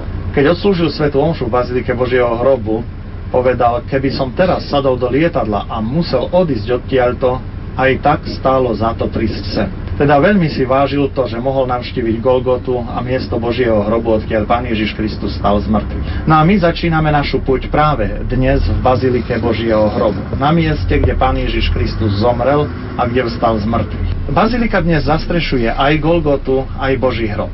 Prvá otázka, ktorá nás napadne, prečo sa nazýva Bazilika Božieho hrobu, keď Kristus predsa za nás najviac vytrpel na Golgote, otvoril nám nebo. Je to pravda. Ale na Golgote zomrelo mnoho ľudí. Jediný Kristus vstal z mŕtvych a dokázal, že je Bohom. Teda zomrieť na Golgote sa dalo vtedy viacerým. Ale nikomu sa nedalo vstať z mŕtvych. To dokázal jedine Pán Ježiš Kristus a svojim zmŕtvych staním dokázal, že je Boh, že jeho učenie je Božie a že skutočne to, čo nás učil, a zapísali to neskôr evangelisti do evangelií, je to pravda, lebo on ako Boh nemohol klamať. Takže svoje božstvo dokázal práve svojim zmŕtvychvstaním. My teraz ideme na tieto najsvätejšie miesta nášho kresťanstva. Najsvätejším miestom kresťanského náboženstva je Boží hrob, lebo tu Kristus zmŕtvychvstaním dokázal, že je Bohom. Potom je to Golgota, kde za nás zomrel. No a potom samozrejme Betlehem, kde sa narodil. Prvú otázku, ktorú môžete položiť v 21. storočí. Ako my vieme presne, že tam, kam dnes ideme, je Golgota, tam Pán Ježiš zomrel a pod Golgotou je Boží hrob a odtiaľto vstal z mŕtvych. Od samého začiatku si kresťania všetky dôležité miesta nášho kresťanstva veľmi ctili. A kde sa nachádzali, ukázala im presne autorka evanjelií, tak to ju zvykneme nazývať, Panna Mária. Totiž evanjelisti napísali do evanjelií to, čo im Panna Mária povedala, čo im ukázala. Veď kdeže boli evanjelisti vtedy, keď bolo zvestovanie Pána v Nazarete, keď sa Pán Ježiš narodil tu v Betleheme, potom, keď, pravda, ďalšie udalosti prebiehali v jeho živote.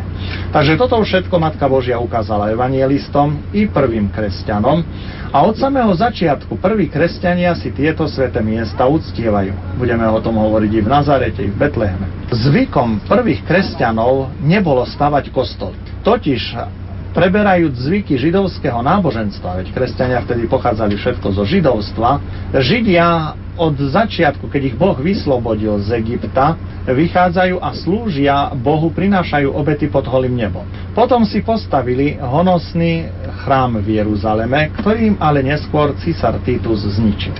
Takže Židia zase ostali bez jeruzalemského chrámu. Kresťania slúžievajú svätú omšu od začiatku pod holým nebom, na skalách. Posvätné miesta, kde sa niečo udialo, si ctia a na týchto skalách stavajú oltáre a prinášajú najsvätejšiu obetu svätú omšu Bohom. No a tak prichádza na Golgotu cisár Hadrian a vidí, že kresťania s veľkou úctou chodievajú aj na Golgotu, aj do Božieho hrobu. S veľkou úctou chodievajú do Betlehema, kde sa Pán Ježiš narodil, a takisto do Ain Karem, kde sa narodil svätý Jan Krstiteľ. A preto, aby im urobil nazlosť, dal na týchto miestach postaviť svoje pohanské svätyne, zasvetené Bohu Jupiterovi a Venuši. Chcel kresťanom urobiť nazlosť a ani nevedel, ako nám pomohol. On nám totiž tieto sväté miesta zakonzervoval, chránil nám ich. No a po tom, čo roku 313 cisár Konštantín Veľký dal cirkvi náboženskú slobodu milánskym ediktom, prichádza sem do Svätej zeme Sveta Helena, ktorá bola veľmi bohatou paňou, a začína na týchto svätých miestach robiť vykopávky, rozoberať pohanské svätyne a začína stavať tzv. Konštantinové baziliky, pretože jej syn je cisárom, Konštantín Veľký. Keďže bola bohatá pani a veľmi jej záležalo na zveledení kresťanských miest, samozrejme dala prácu tunajším kresťanom a preto bola veľmi vítaná. No a tak aj na Golgote sa začínajú stavať dve Konštantinové baziliky. Jedna nad Golgotou, nad miestom smrti Pána Ježiša Krista, a druhá nad Božím hrobom. Ako to urobila svätá Helena? Golgota bol väčší kopec, ako dnes ho uvidíte vy. Ale pre nás bolo podstatné miesto, kde Pán Ježiš Kristus zomrel, na Golgote. Takže ona z toho kopca Golgoty, čo bolo zbytočné, dala odviesť, a skala, na vrchole ktorej stál kríž, kde Ježiš Kristus zomieral, tá bola tam ponechaná a obostávaná jednou bazilikou. To isté urobila s Božím hrobom. Boží hrob, to bola jaskyňa vo vrchu. Čiže to všetko, čo bolo nad tou jaskyňou, zemi na kamene, dala odviesť. Dôležitá pre nás aj pre kresťanov bola skala, na ktorej Pán Ježiš ležal a z ktorej vstal z mŕtvych. Na túto skalu ona uchránila a nad ňou vybudovala kaplnku Božieho hrobu a nad touto kaplnkou veľkú baziliku Božieho hrobu zmŕtvychvstania Pána. Táto bazilika umúčenia Pána a druhá bazilika zmŕtvychvstania Pána boli prekrásnym dielom svätej Heleny a cisára Konštantína Veľkého, ktorí financovali výstavbu týchto bazílik. V roku 613 prišli do svätej zeme Peržania a zničili nám všetky kresťanské kostoly. Čiastočne zničili aj baziliky Božieho hrobu a Golgoty, ale dali sa rýchlo opraviť, kresťania to opravili. No a zostala aj bazilika v Betleheme. V Betleheme pred bazilikou vám poviem prečo. Ináč Peržania v roku 613 zničili všetky kresťanské kostoly. No a tak v novo opravenej bazilike Božieho hrobu sa opäť schádzajú kresťania z celého sveta, ale tragickým bol rok 1009, keď prišiel sultán Hatim a zbúral baziliku Božieho hrobu. To sa dostalo do Európy, a tak pápeži v Európe, keď počujú, čo sa robí vo Svätej Zemi, ako Mohamedáni ničia, likvidujú všetko, čo bolo kresťanské, vybudované za tieto staročia, začínajú organizovať križiacké výpravy. A tak križiaci sem prichádzajú v roku 1099 a začína sa robenie, v úvozovkách robenie, poriadku vo Svätej Zemi. Križiaci, keď videli, že tieto prekrásne baziliky sú v ruinách, že im ich zničili moslimovia, najprv urobili poriadok s moslimami tu v Jeruzaleme a potom začali z toho istého materiálu, z tých istých kameňov, ktoré považovali za premodlené, boli materiálom pre tamtú baziliku od počiatku. Takže tieto kamene, tento stavebný materiál využívajú a začínajú stavať novú baziliku Božieho hrobu. Tá je už však pevnosťou, uvidíte sami, má skôr podobu hradu, teda obrovské hrubé múry, ktoré zastrešujú aj Golgotu, aj Boží hrob. Prečo? Aby sa tá bazilika už nedala tak ľahko zničiť a zrovnať so zemou. Takže križiaci svoje stavby stavajú veľmi mohutné, no a takú istú veľmi mohutnú postavili aj baziliku Božieho hrobu. Bazilika Božieho hrobu teda zastrešuje aj Golgotu, aj Boží hrob. Takže my, keď prídeme dnes do baziliky Božieho hrobu, v jednom kostole, v jednej bazilike navštívime aj miesto umúčenia Pána Ježiša Krista a navštívime aj miesto zmŕtvychvstania Pána Ježiša Krista. No potom ale prichádza ďalšie smutné obdobie, rozdelenie Svätej cirkvi na východnú a západnú. Rozštiepila sa na cirkev na pravoslávnu východnú a na západnú katolícku. No a to sa odzrkadlilo aj na pomeroch vo Svätej zemi. Nie len, že jedným nepriateľom kresťanov sú moslimovia, ktorí tu narobia veľmi nešťastné ťahy, ale druhým veľkým nebezpečenstvom je rozpor samotných kresťanov na Blízkom východe. Nevedia sa dohodnúť, z čoho samozrejme ťažia moslimovia.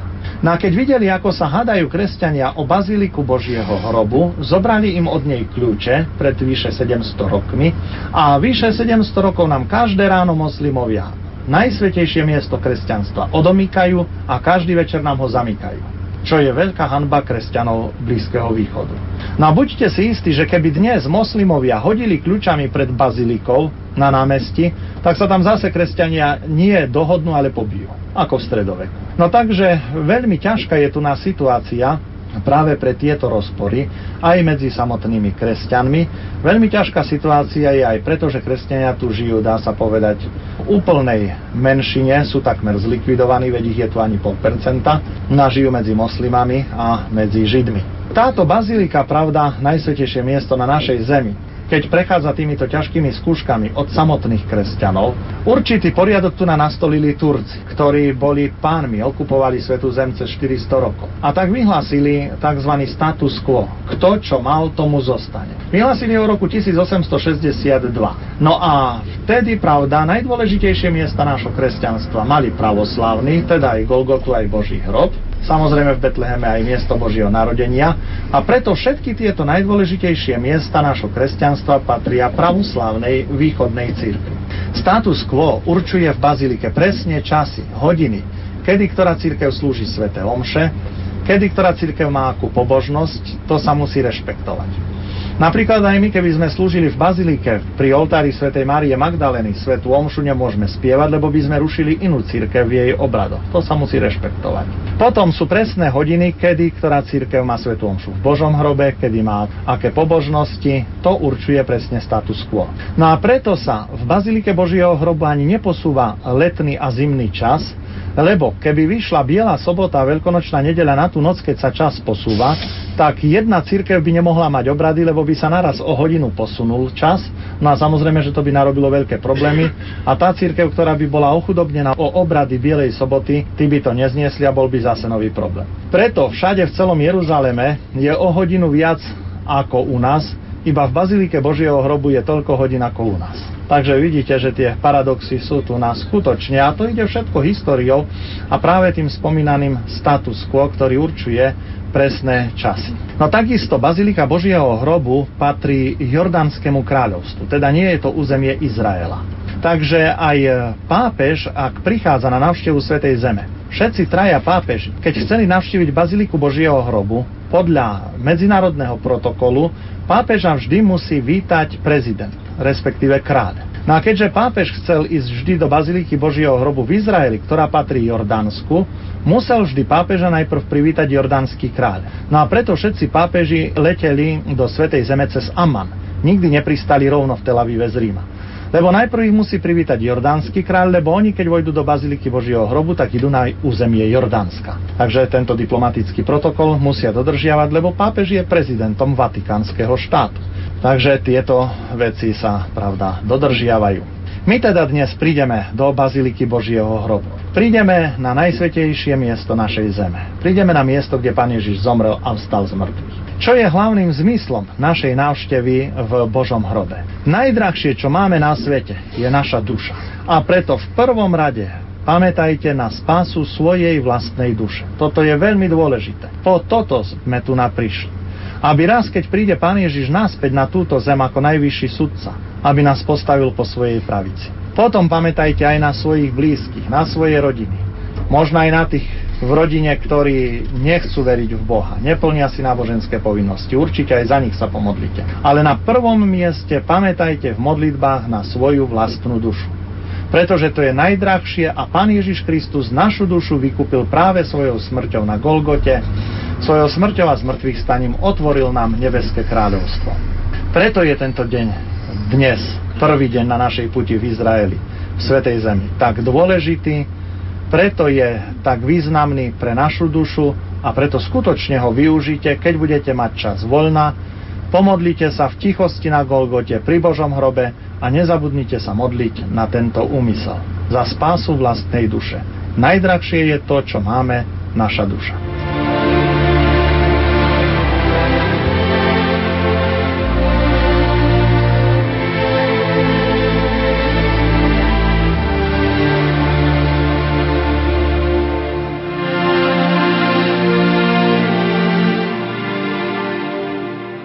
My teraz za chvíľu prídeme ku starému Jeruzalému, keď pôjdem s vami na Olivovú horu. Na Olivovej hore okrem na nebo vstúpenia Pána si budeme pripomínať aj eschatologickú reč Pána Ježiša Krista o konci sveta. Pán Ježiš Kristus totiž o konci sveta nevravel nikde inde, iba v Jeruzaleme. Nič sa nezmieňoval v Galilei, tam hovoril o inom, avšak v Jeruzaleme na Olivovej hore povedal o konci sveta veľa. A taká dôležitá reč o konci sveta, o tom, ako to bude v posledný deň vyzerať, je príchod Mesiáša z východu, teda od Olivovej hory. No a Pán Ježiš Kristus vraví, že postaví si dobrých zprava a zlých zľava. Vravel to pri pohľade na Jeruzalém. Jeruzalém totiž kolesujú, obopínajú dve doliny. Jedna z pravej strany a druhá z ľavej. Z ľavej strany je to dolina, v ktorej mali filištinci pece a v nich obetovali tela detí svojim pohanským bohom. Teda diabolský kult by sa dalo povedať. Potom neskôr sa vyvážali smeti zo starého Jeruzalema opäť do tejto ľavej doliny a preto dostala pomenovanie dolina ohňa alebo dolina pekla.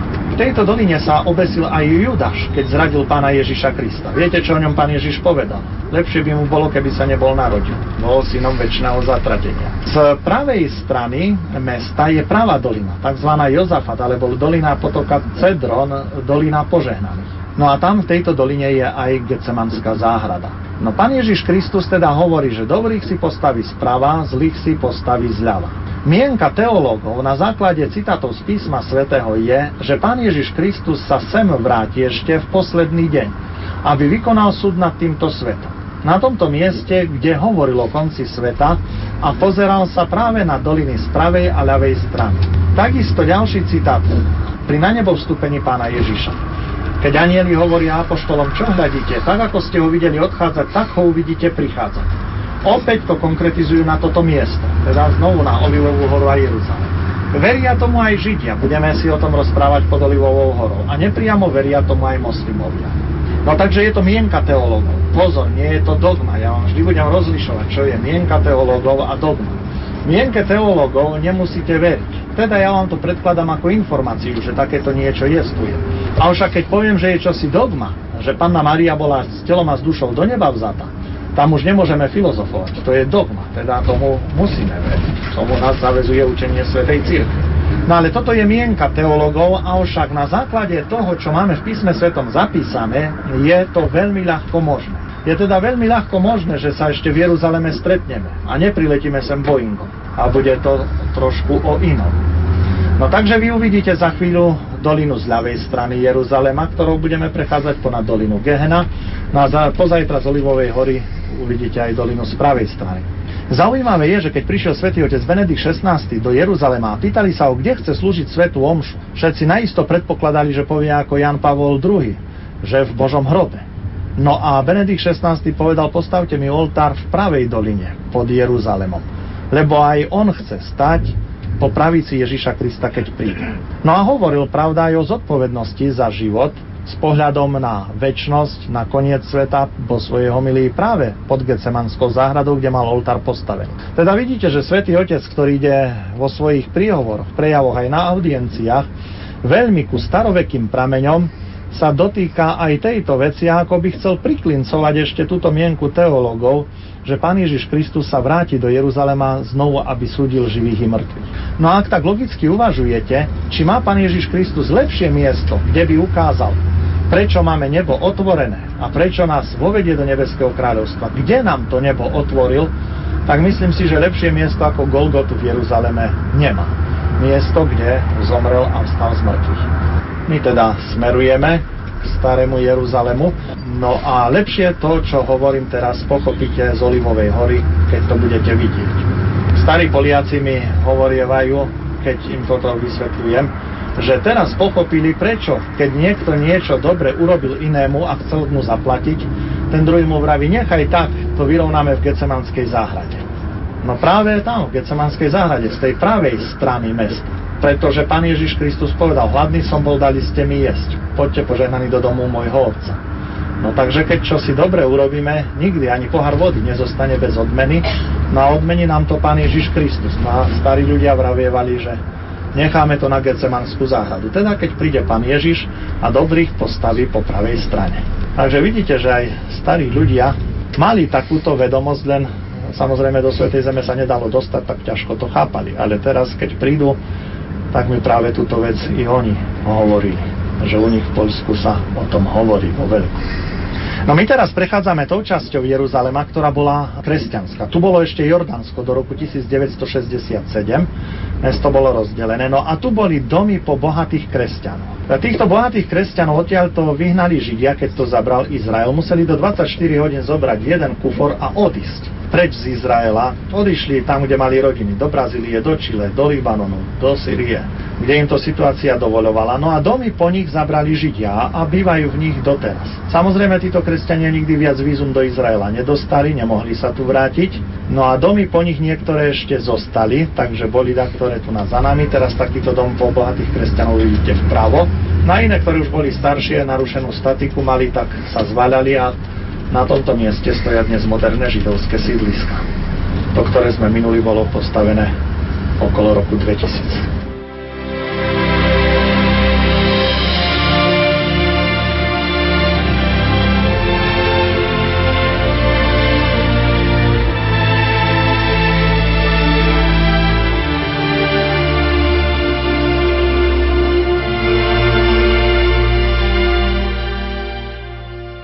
Kde sa momentálne teraz nachádzame? Nachádzame sa na Golgote, na mieste, kde zomrel náš Pán Ježiš Kristus.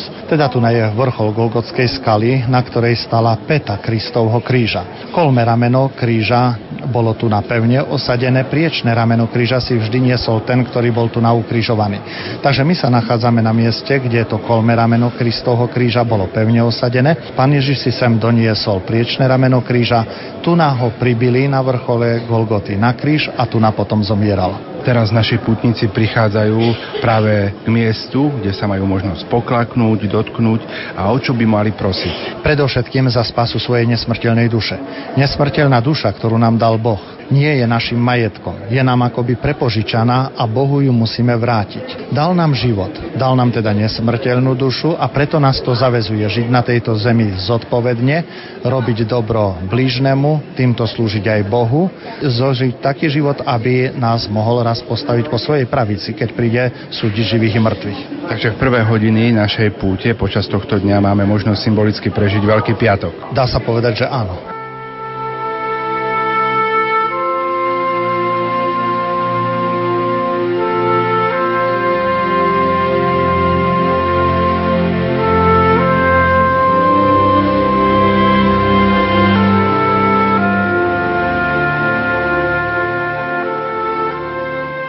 Drahí bratia kňazi, drahí bratia a sestry, slúžiť svätú omšu v Bazilike Božieho hrobu je vždy veľká milosť.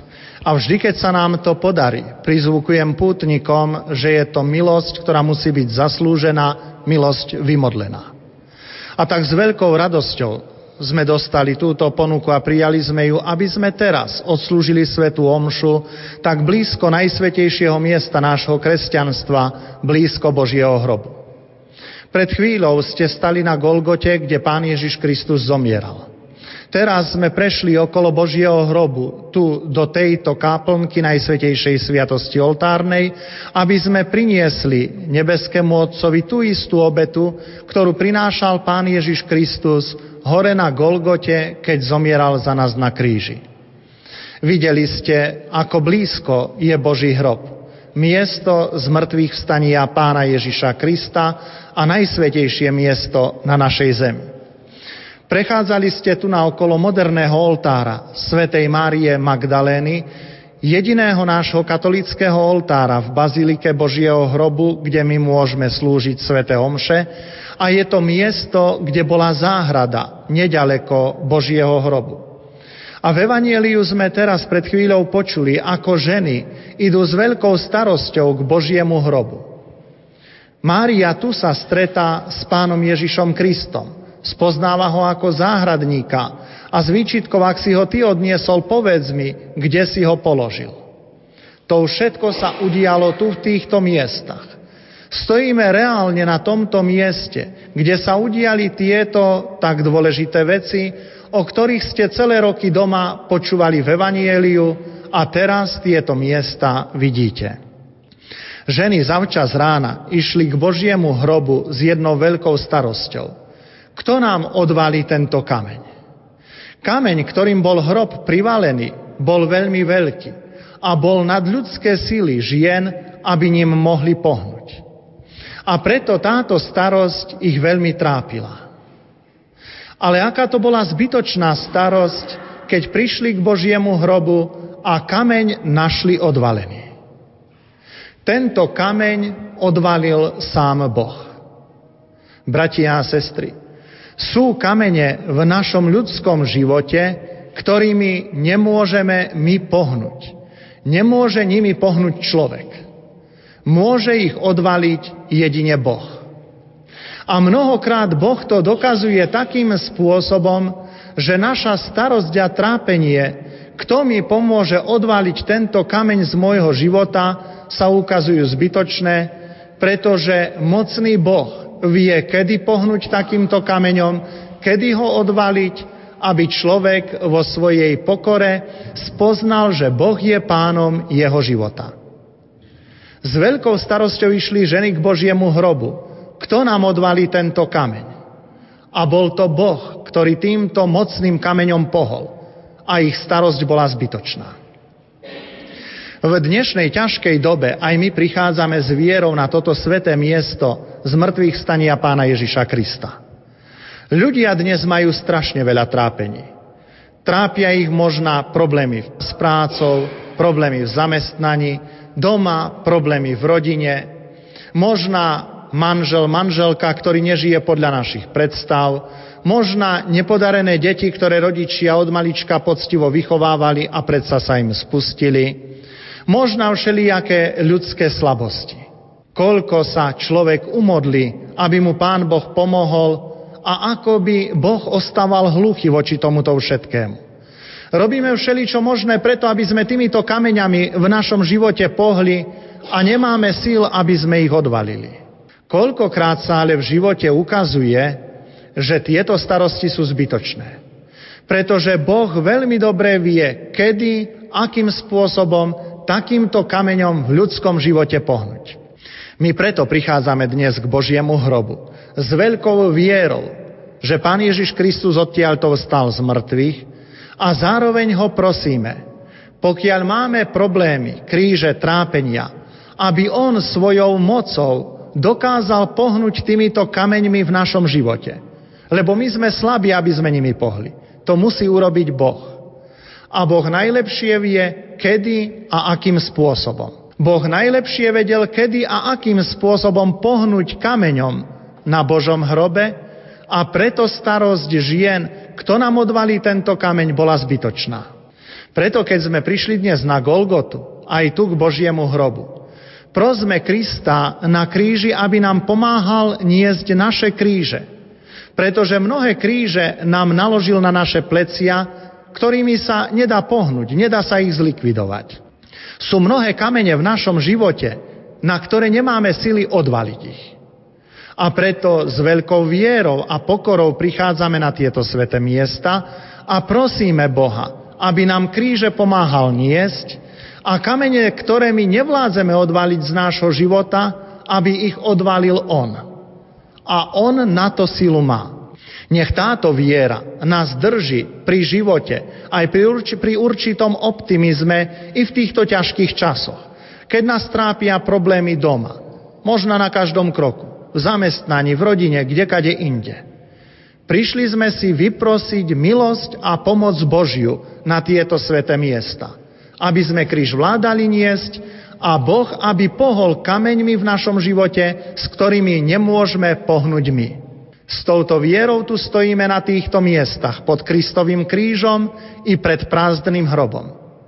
A túto vieru v neho teraz vyznajme.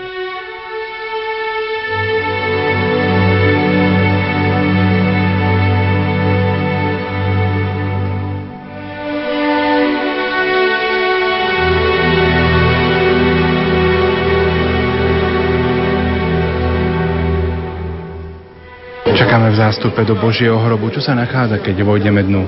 Prvá časť Božieho hrobu je kaplnka anjela. Je tam kameň, na ktorom sedeli anjeli, držali poskladané plachty a oznamovali ženám, že Pán Ježiš stal z mŕtvych, niet ho tu, hrob je prázdny. Potom v druhej časti je samotný Boží hrob, kameň, na ktorom ležalo telo Pána Ježiša Krista, z ktorého stal z mŕtvych. Teda to je to najvzácnejšie miesto pre nás kresťanov, pretože na tomto mieste Pán Ježiš Kristus dokázal, že je Bohom, že je Božím synom, keď seba samého vzkriesil bez pričinenia kohosi.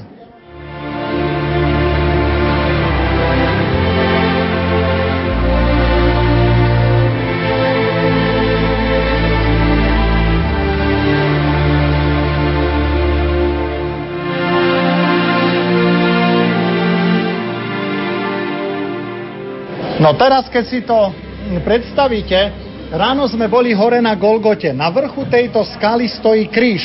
V týchto miestach, ako ukazuje. Písmo sväté hovorí, že Pán Ježiš Kristus, keď zomieral, prišlo zemetrasenie a Golgotská skala sa rozpukla. Pozrite sa tú rozpuknutú Golgotskú skalu. Od kríža nadol vidíte tu za týmto plexisklom. Jedna z mienok teológov je, že tu bol raj, že tu Adam a Eva zhrešili a ako zo stromu prišla na nás smrť, tak z dreva kríža prišlo z mŕtvych vstanie a otvorenie neba pri navrátenie milosti, ktorú človek stratil cez Adama a Evu. Je to iba mienka teologov. Kde bol raj, kde skutočne Adam a Eva srešili, to nevieme, ale je možné aj také niečo, že na tomto mieste, kde Adam a Eva prišli o milosť Božiu, Kristus ju vrátil a stal sa víťazom nad smrťou.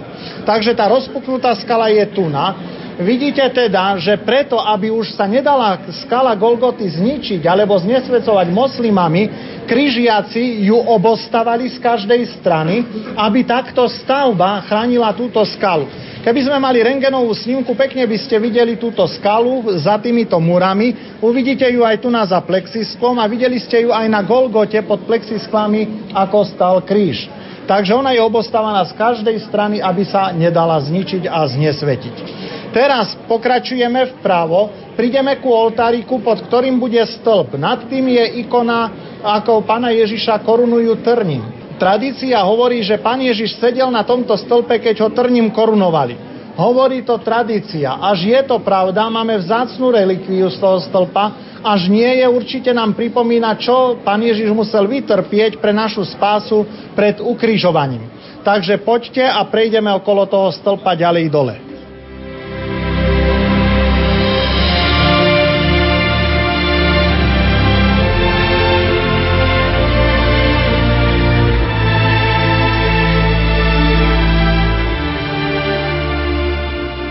Nachádzame sa v jaskyni svätej Heleny. Na tomto mieste do 6. storočia pred Kristom bol kameňolom. Zrazu tí, ktorí kameň kopali, narazili na taký sloj kameňa, ktorý prepušťal vodu. Nebol teda súci pre stavebníctvo. Ostala tu na teda veľká jama. Keď Rimania zabrali Jeruzalém, spravili hore na Golgote popravisko, ukrižovávali nepohodlných ľudí a priečné ramena krížov hádzali tu do tejto bane. Takže ako som povedal, kolmé rameno stalo pevne na Golgote, priečné rameno si niesol ten, ktorý bol ukrižovaný, no a potom, keď zomrel, tak hodili to tuna. Izaiáš napísal proroctva, veľké proroctva, ktoré sú splnené. A to, hľa, panna počne a porodí syna, dajú mu meno Emanuel, čo znamená Boh s nami, splnilo sa v Nazarete. A ďalšie, kameň, čo stavitelia zavrhli, stal sa kameňom uholným. Nie uholným, ako to u nás sa dá, kde spieva. Uholným. Čo to znamená? Tento kameň bol staviteľmi zavrhnutý, pretože prepušťal vodu, stal sa uholným kameňom, teda hlavným kameňom na stavbe Svätej cirkvi, lebo tu hore Kristus zomrel a vlastne z jeho otvoreného boku sa zrodila Svätá cirkev. Takže to je uholný kameň. Uholný to je taký, keď vyťahnete ho z uhla, tak stavba spadne. Teda na ňom stojí všetko. No takže to je toto proroctvo ďalšie, ktoré je naplnené u Izaiáša. Nenaplnené je, vlk bude jesť s baránkom a batoľa siahne rukou do diery hada. No tak ešte tak ľahko to tu na nebude, aby tieto národy vlk s baránkom tu nás spolu nažívali.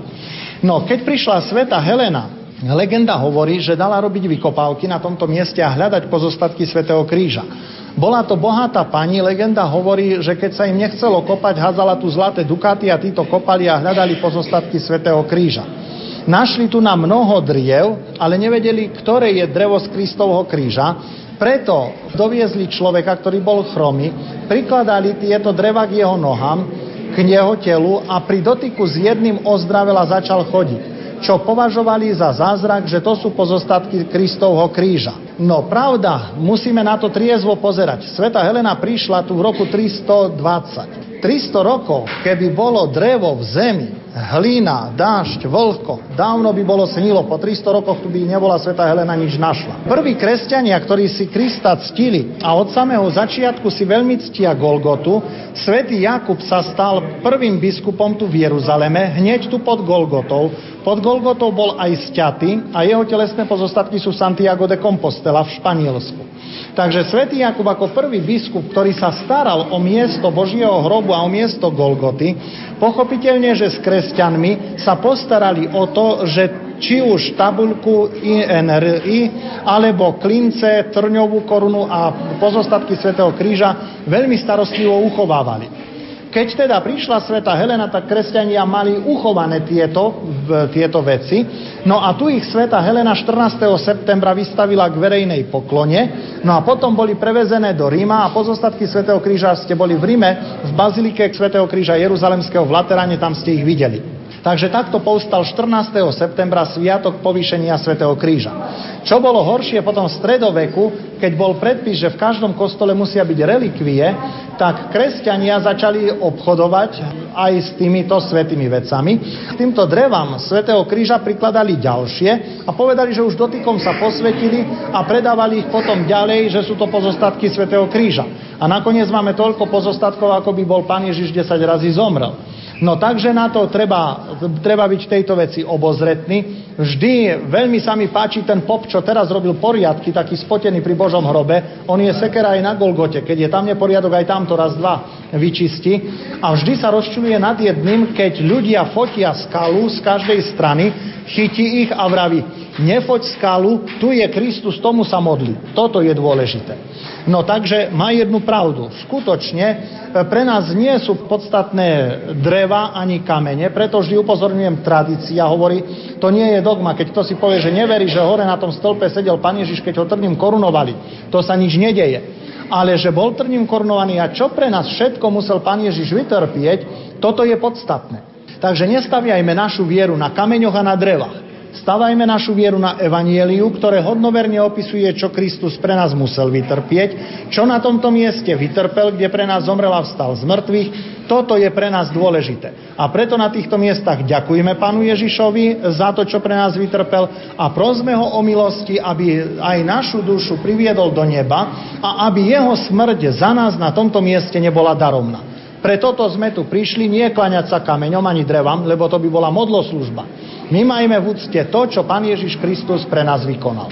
No takže toto je kaplnka svätej Heleny. Tradícia hovorí, že pozostatky svätého kríža boli tam, kde je táto záhradka. 14. septembra vždy má tu na náš latinský patriarcha jeruzalemský arcibiskup svätú omšu. Všetko je krásne v červenom vyzdobené. No a keďže pravoslavní majú o 13 dní posunutý kalendár, lebo neprijali gregoriánsky, no tak oni majú dnes Sviatok povýšenia Svätého kríža, preto je v katedrále Svätá omša, ktorú slúži patriarcha. Verím, že autentické nahrávky, milí poslucháči, zo Svätej zeme, kde sa odohrali dejiny našej spásy, vám pomôžu lepšie prežiť aj tohtoročnú Veľkú noc.